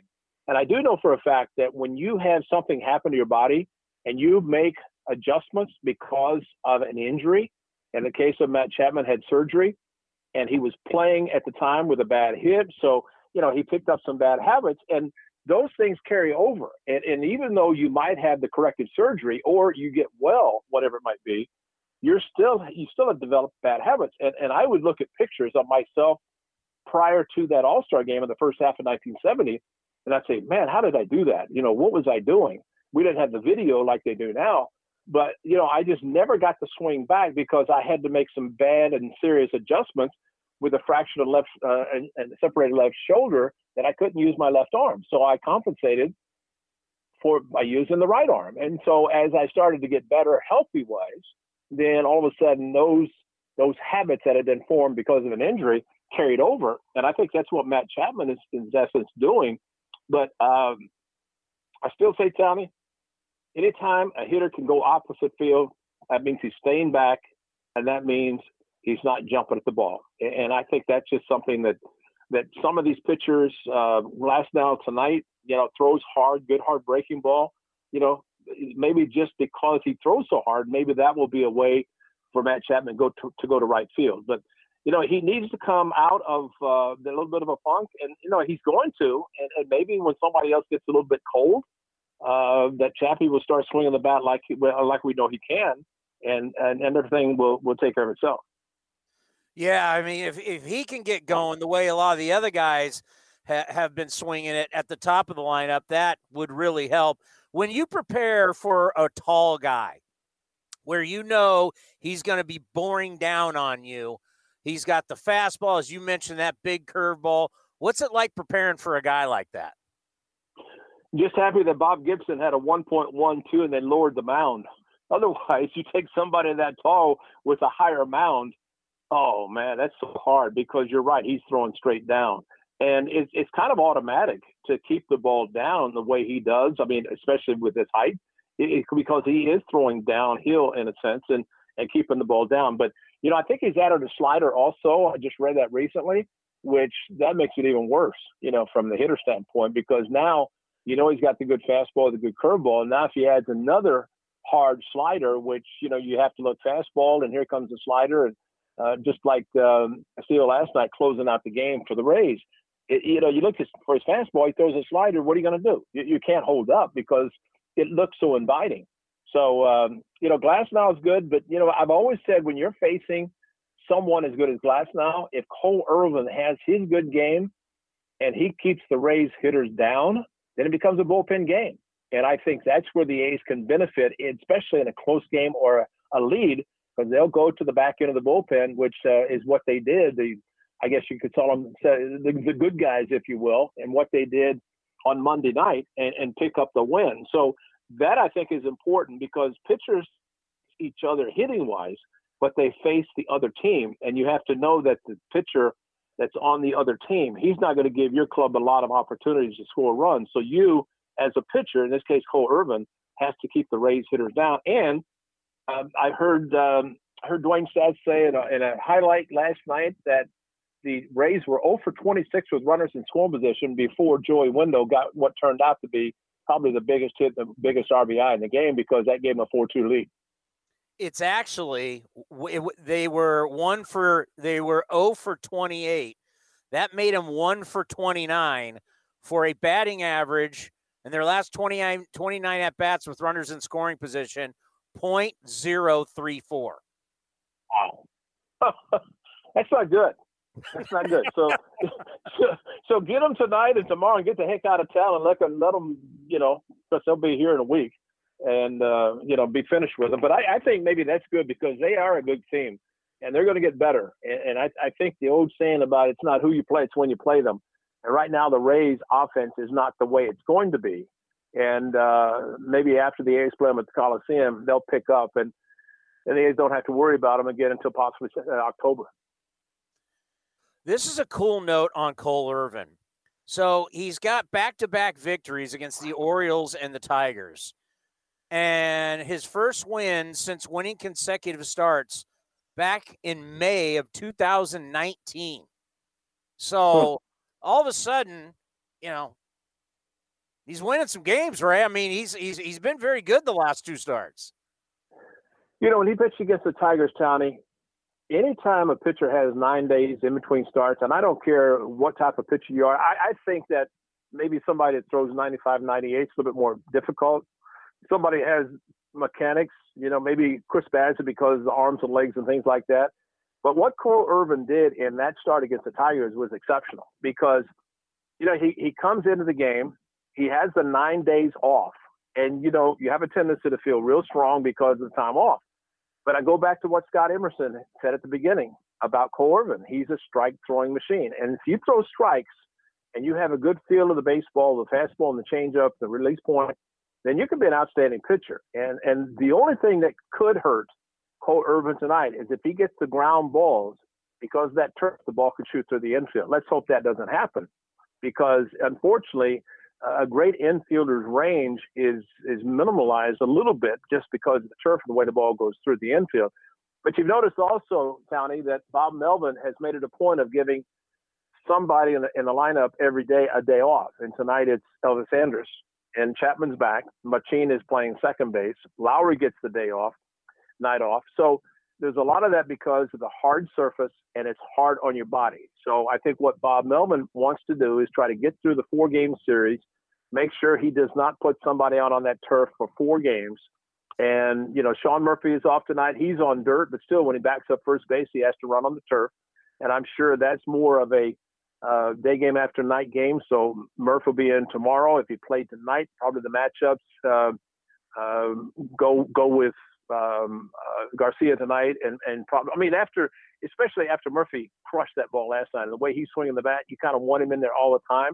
But typically a day game after night game, one or the other, uh, the catcher's not going to be in there in the case of Sean Murphy. So I think they still have to pay attention to his body to make sure that uh, he doesn't break down for some reason or another. Uh, let's hope he's had his surgeries and his injuries to uh, take care of him for the rest of his career. We hope is with the Athletics because he's an outstanding player. But you know, Bob Melvin's the best, and he's been frustrated for two games. Let's hope tonight we're going to. We don't know if we'll see the smile, but we see the twinkle in his eye. We know he's happy, and that's because he's getting the the, the four guys in blue doing what they should be doing, and uh, he doesn't have to get ejected because of a bad call. All right, Ray. I'm predicting the bottom of the lineup will be the heroes tonight. Tony Kemp batting 190, Vimael Machin batting .091, and Aramis Garcia batting 133. I'm predicting these guys, seven, eight, and nine, will lead the Athletics to victory. Your thoughts? You know, I kind of yeah, I like that because I think back to the great Hall of Famer Randy Johnson when he was pitching for Seattle, and you know all the the big guys the A's had, and, and not that Lance Blankenship or Mike Gallego were they were good players, but it was the the not the the so-called big name offensive guys. Uh, those guys maybe he handled, and, and maybe Glasnow would take a little bit easy on the bottom three, and they'll have the success that you anticipate or you predict because you know, we've always talked about if the bottom part of the batting order can do their job and get on the get on base, set the tables, turn it over to the top of the batting order. From a pitcher standpoint, you want to get those guys out. But if you don't, if you don't, then you're facing the top of the batting order, the middle part of the batting order, and then you're you're in trouble. And the A's pitchers have experienced that. Let's hope Glasnow tonight can do. And I'll look forward to uh, having your prediction come true because that would that would be a thing of beauty. Oh my God, Ray! I'm seeing. I didn't realize there was this Twitter account where they they they grade the umpires. That's right. Oh wow! Did you, you see that? Co- Cody sent that to me. Cody sent that to me. Hey, Cody. By the way, I, I, I since he brought up Randy Johnson, I know I just texted you. Can you find Bob Melvin versus Randy Johnson? Because we talk about how Ray owned Nolan Ryan with a 333 batting average. I want to know what Bob Melvin did against the Hall of Famer Randy Johnson, but man, he missed some. He missed some calls that were way. I mean, he's calling strikes that are way out of the strike zone. Is, isn't that amazing? The uh, yeah, it, it, was it was really amazing that uh, they came up with that. I've never seen. You're looking at the umpire scorecards. Is that what you're looking at? It's the, uh, the umpire. Yeah, umpire scorecards and it shows the overall accuracy and the overall consistency. And he was about nine, 11 points behind on the overall consistency and uh, 11 points behind on the overall accuracy. Missed calls, you know, worst missed calls. I mean, you talk about breaking it down. I mean, he called 92 of 111 uh, taking pitches correctly. That's bad. 92 of 111. I mean, that's that's 19 bad calls just with that and then the worst missed calls, we, we saw that. But yeah, I've never seen anything like this show up. So uh, whoever had this uh, overall favor, 0.61. well, like I said, he and Vince Cotroneo brought up a good point that when, when Frankie Montas, um, you know, kind of looked in and, and questioned the call, that maybe that good pitcher strike zone got very tight because there was some pitches late in the game, especially for Frankie, and that's obviously who we we pay more attention to. But you know, those same pitches that were called strikes earlier were not called strikes later, and of course that ended up hurting Frankie, and especially on the Brett Phillips home run. Uh, what are the numbers, Commander? Uh, so Ray, Bob Melvin versus Randy Johnson, 31 career at bats, 14 hits, one double six strikeouts, a 452 batting average. Bob Melvin versus Nolan Ryan, a 211 batting average. Ray Fosse versus Nolan Ryan, a 333 batting average. We call that ownage on this program. Yeah, yeah. I mean, sometimes you just own somebody. well, you know, I still say, and you probably heard me talk about a left-hander pitching inside of right-handers. I, I still go back to David Valle when he caught Randy Johnson and he kind of forced Randy to pitch inside of the righties. And with the hard fastball and the hard slider, they had no chance because he was so good in there. He just blew them away.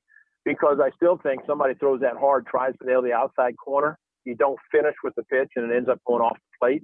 But whenever he did finish and going inside, and it was all because of David Valle who, who convinced him to do that, and he's in the Hall of Fame. I don't know how much credit he'll give Dave Valle or has given Dave Valle, but but I remember watching that um, when when Randy was pitching for the the Mariners when David was catching, and uh, a very good catcher David Valle was, and you know I, I remember that distinctly because Randy, you know, he couldn't throw a strike, and then all of a sudden the big guy started finishing, and huh, rest is history. You know, he he he just did a tremendous job. So, so I used that's, that's good. That's good about Melvin though. That's good with yeah. Randy Johnson. So I used to do the TV show with Jack Del Rio when he was the head coach of the Raiders. And yeah. Jack Del Rio caught Randy Johnson at USC when they were in college together. And I was talking to him off air one time. He was like, Randy, he goes, no one knew it was going. No one. It was so yeah. scary. Can you imagine facing a guy in college who's throwing that hard and he's that big and you got no idea where it's going? Ray, we got to get out of here. I'm going to talk to you in uh, a few minutes. I know. I know that. I was waiting for you to say that because yeah, you're a busy man. Cody, thank you, buddy. You're a good man too. So I know you're you're continuing to get all these great guests. I'm just I'm just privileged to be on with the stars of the program, Chris Townsend and Cody Elias. Thank you, guys. Thanks, Ray. Thanks, Ray. Okay, buddy. Roxy, how are you? Uncle Tony, I'm back after a week hiatus. I'm I, I'm I, I'm excited. Tomorrow is your first uh, national broadcast, Saturday game of the week. Well, outside yeah, outside of opening day, so I was so stoked, and then we learned that Corbin Burnes is ending up on the injured list or something's going on in Milwaukee. So instead, it'll, it'll be Woodruff against Dustin May tomorrow from Miller Park, and I'll be calling that from the peninsula. You know, whenever I hear a guy being out, the first thing I do is cross my fingers and I hope it's not going to be, you know, the COVID list. Right. And it's it I was really excited for COVID, for Corbin Burnes because with how well he had pitched to start the year, uh, it's just ridiculous the numbers. I mean, he was putting up video game numbers, Chris, how well he was pitching, and the movement on his pitches. Uh, he's got. I don't know. Have you seen the pitching ninja, and he breaks down one of Corbin Burnes' sinkers. You, you it's mean, insane. You, you mean friend of the program, Rob Friedman, the pitching ninja? Yes. He has a breakdown of a sinker. The movement on the pitch from Burnes is insane. Insane. And the, uh, look what he did so far in the month of April, right? A 153 ERA. No walks, opponents are hitting just 152 against him. His K rate is over 45%. And just steamrolling along, and then he goes on the injured list without an injury designation. So you're wondering, okay, what the heck is going on? So uh, this series is going to be in Milwaukee. I've been to Green Bay, but I haven't been to Milwaukee. But a lot of people say it's a sneaky good town. I, I like Milwaukee. I, I like to uh, gosh, I was there a couple of years ago. I think the last time I had a Labor Day game, I want to say I had the Dodgers. Oddly enough, um, and the no, it was the Astros. I want to say, and the Brewers. It might have been. Yeah, because it was the day after Verlander threw his no hitter in Toronto, and I interviewed Justin pregame the next day. Um, I like Miller Park. I mean, I had. I'm not a big fan of the retractable roof stadiums, to be honest with you. I mean, Houston, I get it. We need it. Miami, you need it. Uh, Seattle. Yeah, I mean, well, Seattle's is kind of because it's even though it, the roof moves above the field, there's still some open space. So, uh, uh, what is it? T-Mobile Park now. Sorry, not Safeco anymore. Is a little bit different. You need it in Phoenix because it just gets so dang hot in the summer. But uh, Miller Park was done pretty well, to be honest with you, and they have the, you know, they can do what Safe or Safeco. There I go again. Seattle does in terms of they can open those panels out in the outfield. You can have the roof overhead, but you can leave the space out there. Miller Park is is a very well done ballpark. Good good work ballpark for us. Uh, they got the bratwurst there in the press box. Oh, nice, nice soft serve. So as well, yeah, I, I do I do like working in Miller Park. How how many brats can you put down in a three game series? Oh, well, then are you eating the pregame meal on top of going with the brats in the middle innings? Oh, I might not go pregame meal. I might just be brats. Oh, then, and they got a few different sausages usually in the dining room to choose from. Not just the brats, but of course, you're when you're Wisconsin, you got to do that. But oh, they they take care of you there. Miller Park, good ballpark, good ballpark. All right, something that uh, Commander noticed when we got our MLB Network notes today on the okay. on the front page it says final day of April has arrived. What a first month of the season it has been. And it just list things like Padres won 4 7 from the Dodgers, Jacob DeGrom, Shane Bieber with all the strikeouts, Joe Musgrove with the no hitter, Shohei Ohtani is wowing everybody with his power and his velocity. Um, A's won 13 in a row. It's like no one even knows the A's won 13 in a row nationally. Uh, uh, Are you surprised? I mean, is this is this earth-shattering news to you? I, I, have been going off on it lately. I'm like, why did? How do we not pay? And I and I bring it back to football, Roxy. Fo- Okay. football understands how to promote its teams, right? And a great example is you you look at Kansas City. The Royal the Royals are looked at as, as small market. Chiefs aren't. Pirates are small market. Steelers aren't. Uh, Marlins are small market. Dolphins aren't small. I mean, it's amazing to me. Hey, you got all these baseball teams that just the, the the sport hasn't figured out how to showcase the entire league. Was the MLB were they pointing to Corbin Burnes also and what he did for April? I'm just curious. No, he wasn't on there. So again, here's a neglected story, right? The A's 13 in a row and the streak after the 0 6 start, and are now what 16 and 10 going into the game tonight against the O's. Of course, it just goes by the wayside. It's uh, for whatever reason we just get slided out here, and I I, I don't have an answer for it. Um, I know people are paying attention to it. The baseball people are, but you, you look at that, and then just you know, to, to is it because Burnes lost a couple games in April? That's why they don't talk about him.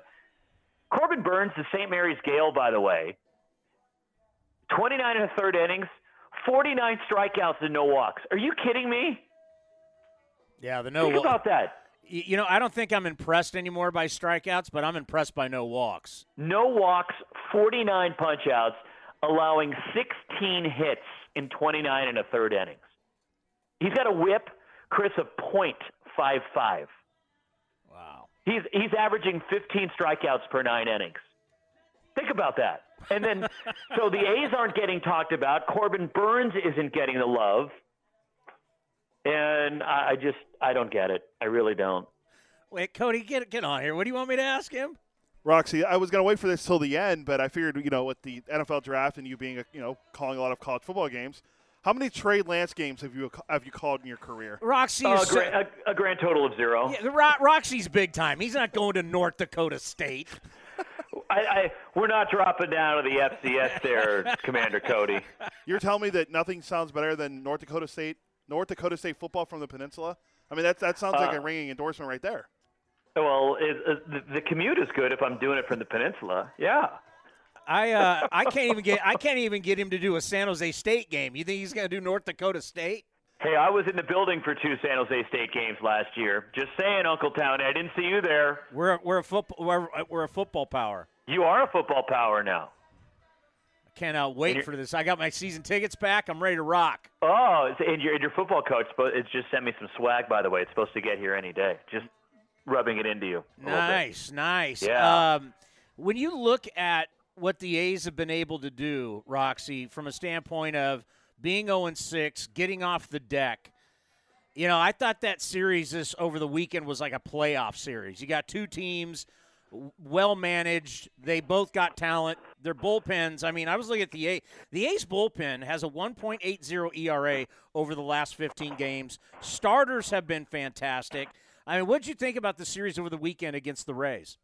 That was good baseball. It, it just was, right? And, you know, Tampa Bay came into the series, and you're going, okay, they're hovering right around 500. What's going on with the Rays? And after the, you know, the win, win streak ended on Sunday in Baltimore, but they were 500. And then you, they run their, your, our old buddy Rich Hill out there in game one. But then some of the arms we saw, Michael has had success in St. Louis. Certainly Glass now is among the elite pitchers in the game. When you look at what he's got and the command that he's pitching with right now, and the velocity and the movement. And then how about McClanahan yesterday in Oh. his first regular season outing? We, we'd seen him briefly in the postseason, but his stuff was insane yesterday. I mean, the movement on some of his pitches, like on his four seam, it was he was doing stuff with the baseball like like baseball's not supposed to do, right? And at the velocity, when what he what did he hit? 101 yesterday. Uh, oh my goodness! I mean, this he if he can harness that and command it. The second time through, the A started kind of getting to him a little bit, but when he figures it out, my goodness, the the potential that he has. he's filthy, Chris. I mean, McClanahan can bring it, and with the movement on his fastball, it wow, I was I was impressed to see him pitch yesterday.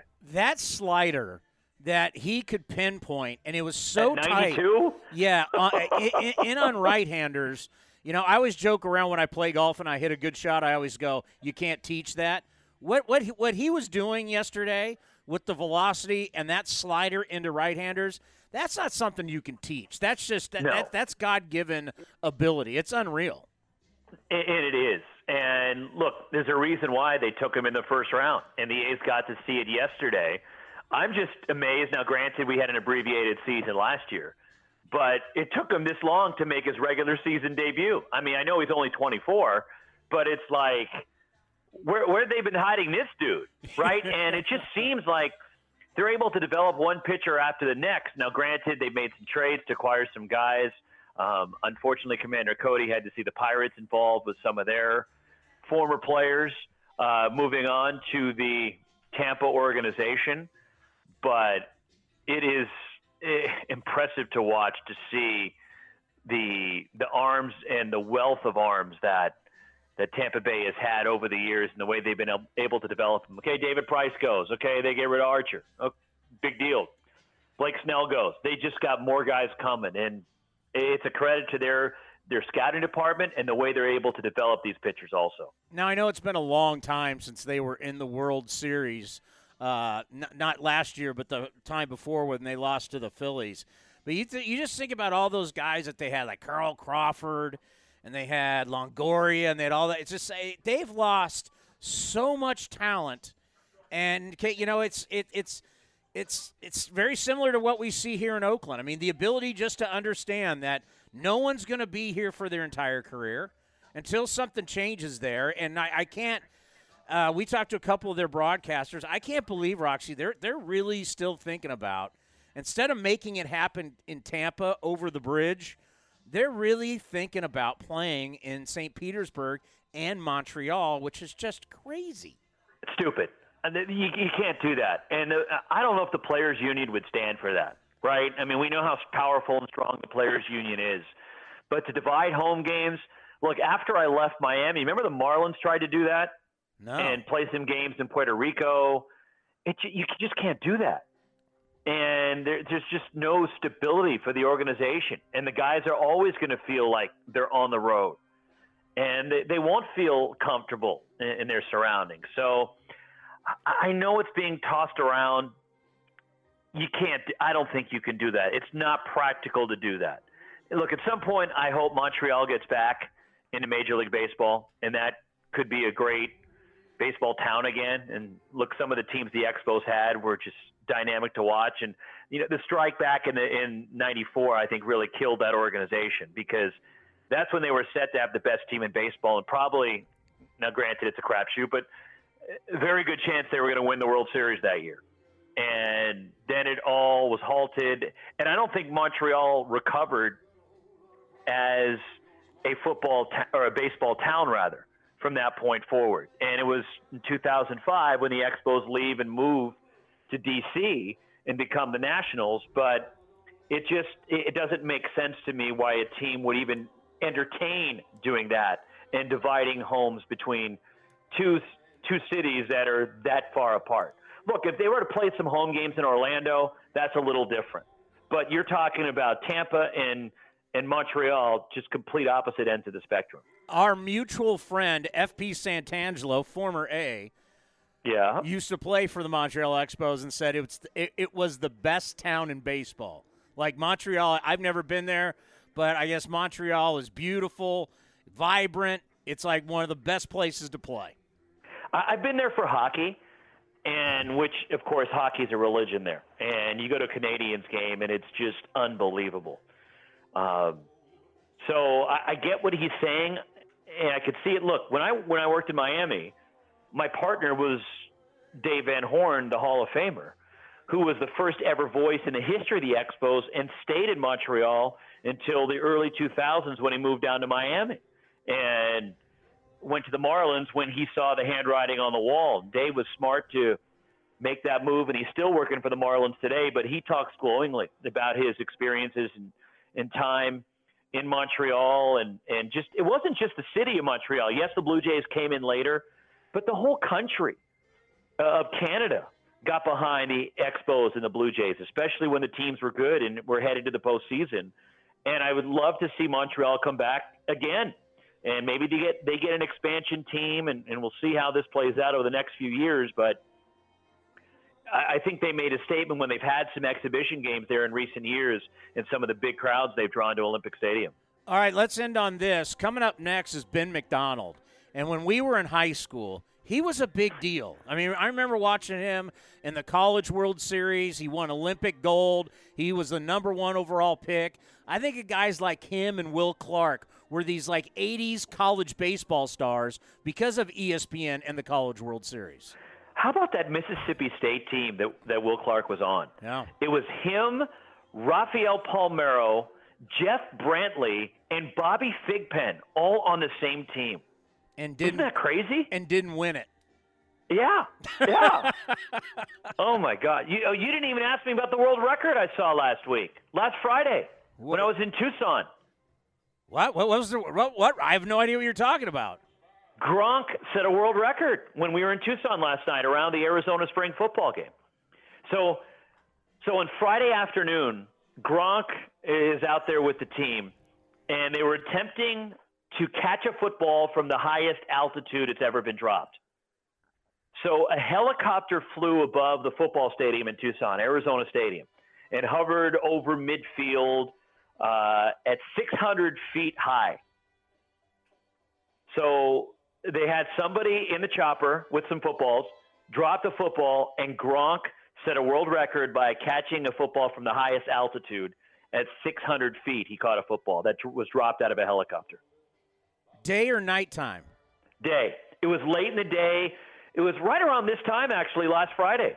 And and there, if you go to social media and Twitter and you go check it out, the, the team was watching all the, the current team at the University of Arizona with their new coaching staff. They made a big splash for their spring game. They brought Tedy Bruschi back. Um, it was just a whole big party. It was essentially Gronk's party. Uh, we were all invited to it. But from 600 feet above, now he didn't catch it on the first try, and but on the third try he got closer and closer. Then he caught it from 600 feet. The heli- the helicopter dropping the football and Gronk caught it at midfield. You know that's no joke because by the time the ball's coming down, you want to talk about breaking your fingers, your hand. Uh, Yeah. If you take it in the face and break your face, I can't imagine what the velocity is of a football being dropped from that eye. And I think Gronk tweeted out something and, and Bra- told to Tom Brady that I found a new quarterback. This guy can throw it 600 feet. I don't know, if, and I don't know if you can. All right, Roxy, have a great call tomorrow, and we'll talk to you next week. Sounds good. All right, Chris. Ben, it is great to catch up with you. How is life treating you? Ah, I can't complain. It's you know it's baseball season. The fans are back in the stands. Uh, you know, not full capacity yet, but we're moving in that direction. But just, just great to have fans back in the stands again. The college game is, is heating up. We're getting close to playoff time in the college game. Looking forward to that. And of course, love coming back and doing Oriole games as well. Well, I, before we get into this series, I, I want people to know you were really one of the first with guys like Will Clark who were college baseball stars where we watched you on ESPN. I mean, you won an Olympic gold medal, you won the Golden Spikes Award, you played in the College World Series, the number one overall pick, but your college career was so amazing. When you look back, what was it like playing on television that much at LSU? Well, you know, it was just different, you know, and, and I was drafted like a lot of, you know, players like Will Clark out of high school and got drafted by the Braves, but really wanted to go to LSU, man. I wanted to have that college experience and play in front of the home folks. I grew up about 20 minutes from, from LSU, so it was hard to get away and got to play basketball and baseball there. And course, ended up being pretty good at baseball and chose that route. But it was fun. I mean, anytime you were on TV back then, which we weren't on TV all the time, you know, every game in the college game now is on some type of network. You can watch on ESPN Plus, or if it's not on one of the linear networks. So it's changed a lot, like everything has. But it was a real treat for us to get out and play, you know, on ESPN and get, get some national exposure at the time. So it was a lot of fun. And then win a gold medal. I mean, wow.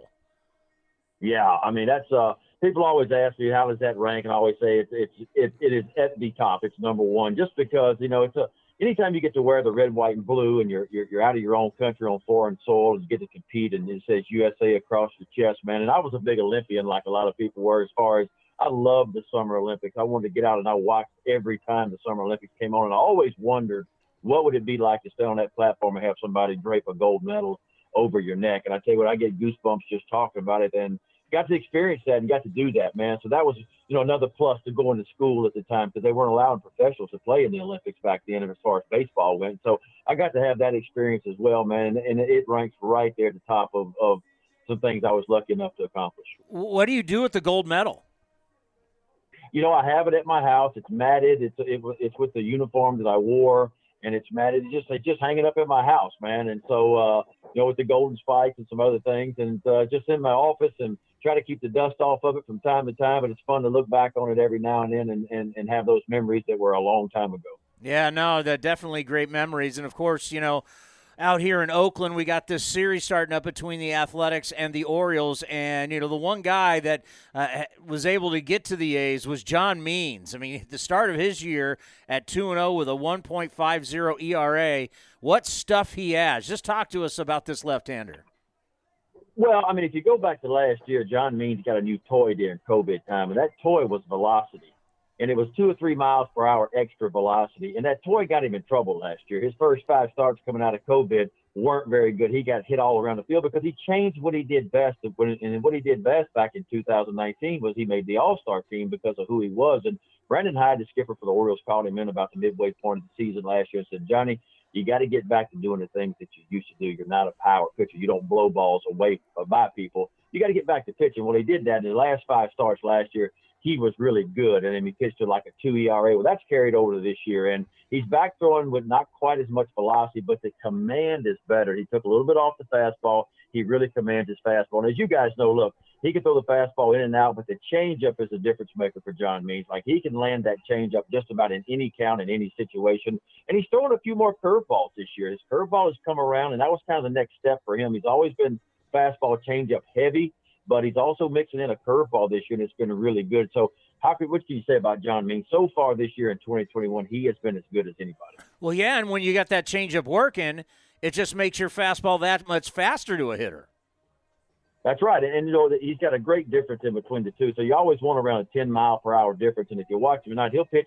You know, he'll show you some fours and fives with his fastball, but he'll sit about 93. But that changeup is about 83 miles an hour, so it's the perfect distance. And we talk about you know tunneling now. It, it comes out of the same window. It looks the same as the fastball, but as it travels that 60 feet six inches, it goes down and away from the right-handers, uh, and it's a really special pitch for him. You know, and when, when I think about you know the past four games just how big is it for this group and this core to not get hammered by the Yankees game after game after game and actually split a series with them? Well, it's huge. I mean, you're talking about you know one of the youngest position player groups in baseball, and to go out and have some success against the Yankees and and, and split the series was big because the, the Yankees have hammered on the Orioles. You go back to 2020, 2000. 19, the, the Yankees had a, a, giant advantage against the Orioles. And so this, this young team is starting to grow up a little bit. It's still got a long way to go. It's very erratic at the plate, as you know. Uh, Trey Mancini's starting to come around, but anytime they can get some confidence as a young bunch against a team that's built for October, you know, the Yankees are built for a playoff run. They're built for October baseball. When you can come in and split a series against them, it gives you a little bit of confidence. But they'll certainly have their hands full with you guys tonight. I know Oakland's playing well. Bob Melvin, one of my favorite people. He was my first catcher in the big leagues. I thought about him today. Bob Melvin taught me when I was 21 years old and I got called to the big leagues. I never wore a tie in my life. We had to wear a tie. And I thought about him today because I was tying my tie, and it's still the only tie that I know how to tie. Like it's the only way I can tie a tie is what he showed me back in 1989. He saw me struggling, sitting in the corner. He said, "You don't know how to tie a tie?" do?" I said, "Mr. Melvin, I've never put a tie on in my life." He said, "Come here, kid." And he showed me how to put a tie on, and he showed me how to tie. And I, I still use the same tie knot every time I put a tie on to, to this day. Well, I will be taping the Bob Melvin show tomorrow. We have him on every single week. I can't wait to ask Bob and, and uh, get an answer to that story. You tell you ask him about it. He'll remember it. It was 1989, and I could not tie a tie. I had no idea how to do so, and he showed me how to do it. And you'll get a kick out of him because I'm sure tie knots have changed a lot in the last 30 years, but mine hasn't. It's the same. It's the same tie knot today as it was back in 1989. Oh, that is that that is so classic. I can't wait to ask him about that. About that, you know, two years ago when we were because uh, we we normally do this show on the field during batting practice, and Trey Mancini came over, and he, he's a great guy. And you know, coming back from cancer and beating cancer, just talk about what an inspiration he is. Well, look, you know, if you can't get inspiration from that, you know, it, it you know, to see a guy in spring training last year that was playing well, then all of a sudden we, you know, I was in camp just helping out a little bit, and all of a sudden Trey was gone. He disappeared. Nobody knew why. And then uh, the news finally came, and it was just heart wrenching, you know, because it was stage three, and that's, as we know, is not a good thing, right? But Trey went home and, you know, he did his thing, and, and and he went through the treatments, and we stayed. Everybody stayed in touch with Trey along the way. If you know anything about Trey Mancini, he is a fiercest competitor as there is, and there was no doubt if it was in God's hands, Trey Mancini was going to be back on the baseball field. Well, he's been back, you know, and he put a lot of pressure on himself early. He wanted to do well, and you can understand why. When you go through something like that, I think the first thought is, can I live? Am I going to make it? The second thought is, will I ever get to play baseball again? And if I do, will I ever be the player that I was several years ago? You know, when he hit 35 homers and drove in nearly 100 runs. So all those things went through his head. He got off to a rough start, putting pressure on himself, but you know, Don Long, the hitting coach, has calmed down. They've had some talks with him. And look, he's been really good. You go back to his last seven games, I think he's hitting 385 with a couple of homers and five RBIs. So he's starting to heat up a little bit. He's just a great story, and he's a great guy, too. Yeah, no doubt. And, and, you know, when he got that standing ovation, you know, it, it brings tears to your eyes because you know what he's gone through just to get back. And uh, what a special guy. And, you know, a lot of people are saying, all right, let's get into May. But I got, I got to think Cedric Mullins doesn't want to leave April. You're right about that. I tell you what, who saw this coming, right? I mean, a young man that uh, hadn't batted just pure lefty since his senior year in high school. He's been a switch hitter in college and all through pro ball. And he finally, you know, come to find out he had thoughts about doing it two years ago, and the old regime didn't want him to do it. And finally, this past offseason, he said, Listen, I'm going to do it. I'm not having much success switch hitting, and my right side is not very good. And I'm going to do it. Brandon Hyde gave him all his bats, as many as he could against left-handed pitchers and pitchers in spring training. And nobody, and I mean nobody, thought that he would have the success he's had lefty on lefty. I think he's batting over 400. But look, he's a hard worker, and he put a ton of work in. And he's a great story. I mean, you go back two years ago, he was given the job in center field, opening day center fielder for the Baltimore Orioles, and just stunk it up. And not only did he get sent to Triple A, he went all the way down to Double A and got his stroke back. And he came back last year, same results early, got sent down again and he came back again. So there's no scar tissue with this kid. Like he just forgets it. He moves on. He gets better, and he's gotten better. And you talk about exciting to watch. He's been the spark plug at the top of this lineup for the Orioles, and he's a lot of fun to watch. If there was an All Star selection today, I'm pretty sure he'd be an All Star right now. Looking back in your career, how did you like pitching in Oakland?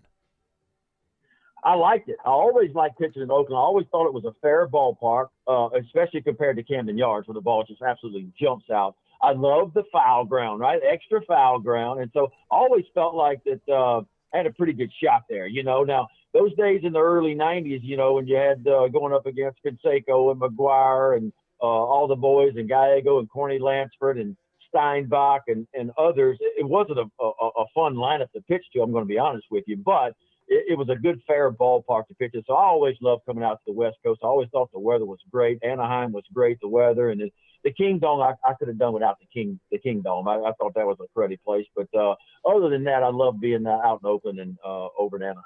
How about that story that came out in the Athletic that talked about Cal Ripken calling your pitches from shortstop? How true was that yeah. story? It's 100% true. And I think it was my first year in 1990 in the big leagues, and Chris Hoiles was a young catcher. He was just a couple years older than me, and he had just gotten called up. And you got to remember, I never called one of my pitches in college. My head coach Skip Bertman called every pitch I ever threw, and that's a fault of mine for not trying to think along with him. But all of a sudden, I'd get out of college in '89. I'm in the big leagues in '89 trying to call my own game, and I had not a clue. And we were in there after a game in 1990, and, and Ripken walked in the room. Me and Hoiles was just trying to bumping our heads together, just trying to figure some stuff out after a ball game. And he, he walked in. and He said, "You guys don't don't really have a clue of what you're doing." And I looked up at him. I said, "No, Mister Ripken, I do not have a clue at all of what I'm doing." He said, "Well, I can tell." And he said, "Well, here's the deal. I'll be glad to help you guys out, but it's going to stay in our triangle right here. It's only me, you, and Chris Hoiles is going to know about this. This is the only way I'm going to do it." And I said, "Yes, sir." And so, sure enough, I'm looking at home plate and I'm looking to get the sign from Chris Hoiles.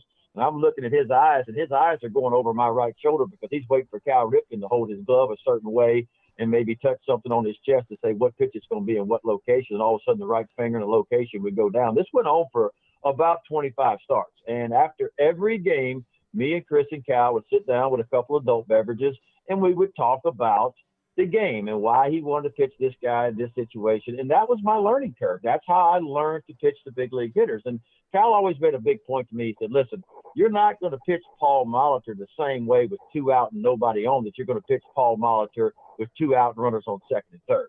Is you want to pitch him a totally different way. And that never really touched base with me until I started to figure out, you're right, if you pitch a big league hitter the same way every time, he's going to make some adjustments. So I got to where I pitched certain guys' situations. It was a situational pitching, right? And then when it really mattered, I'd pitch him a little bit different way. And that's something I learned from Cal. And of course, Rick Sutcliffe came along a couple years later, and I could relate to him being six foot seven and big and like tall like me. And so that was the two guys that probably were most influential in my in my professional career for sure. Now, was Cal good at it?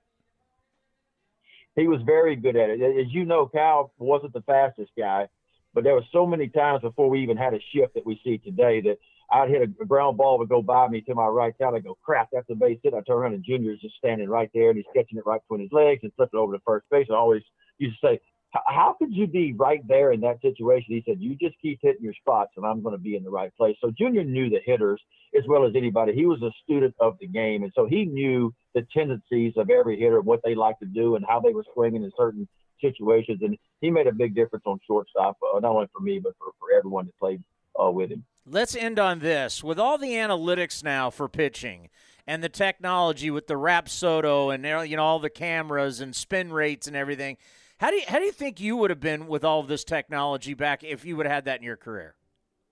Wow, there's a lot of info out there, and to me, it can cloud the mind a little bit. But what I do like, I do like the spin rates. In other words, if I I threw a two seam fastball and a four seam fastball, and the analytics would be able to tell me if the two seamer wasn't any good, like it is for some guys, they would, they would say let, let us just scrap the two seamer, let's throw all four seamers, you know, because we were taught the best pitch in baseball was a good four seamer or a two seamer down at the knees, right? That was always that's not the case anymore. You can get some guys out up in the zone, and for a guy like me that had a, a plus fastball, it'd have been interesting to see. You know what the analytics said about the spin rates of my fastball, my two seamer. I think you know it's old school to new school. It's, it's new school that we have more information, but it's old school the fact that if you go tell me and you say, Ben, you can have success in X, Y, and Z, I still, from a mechanic standpoint, still got to get the ball to X, Y, and Z.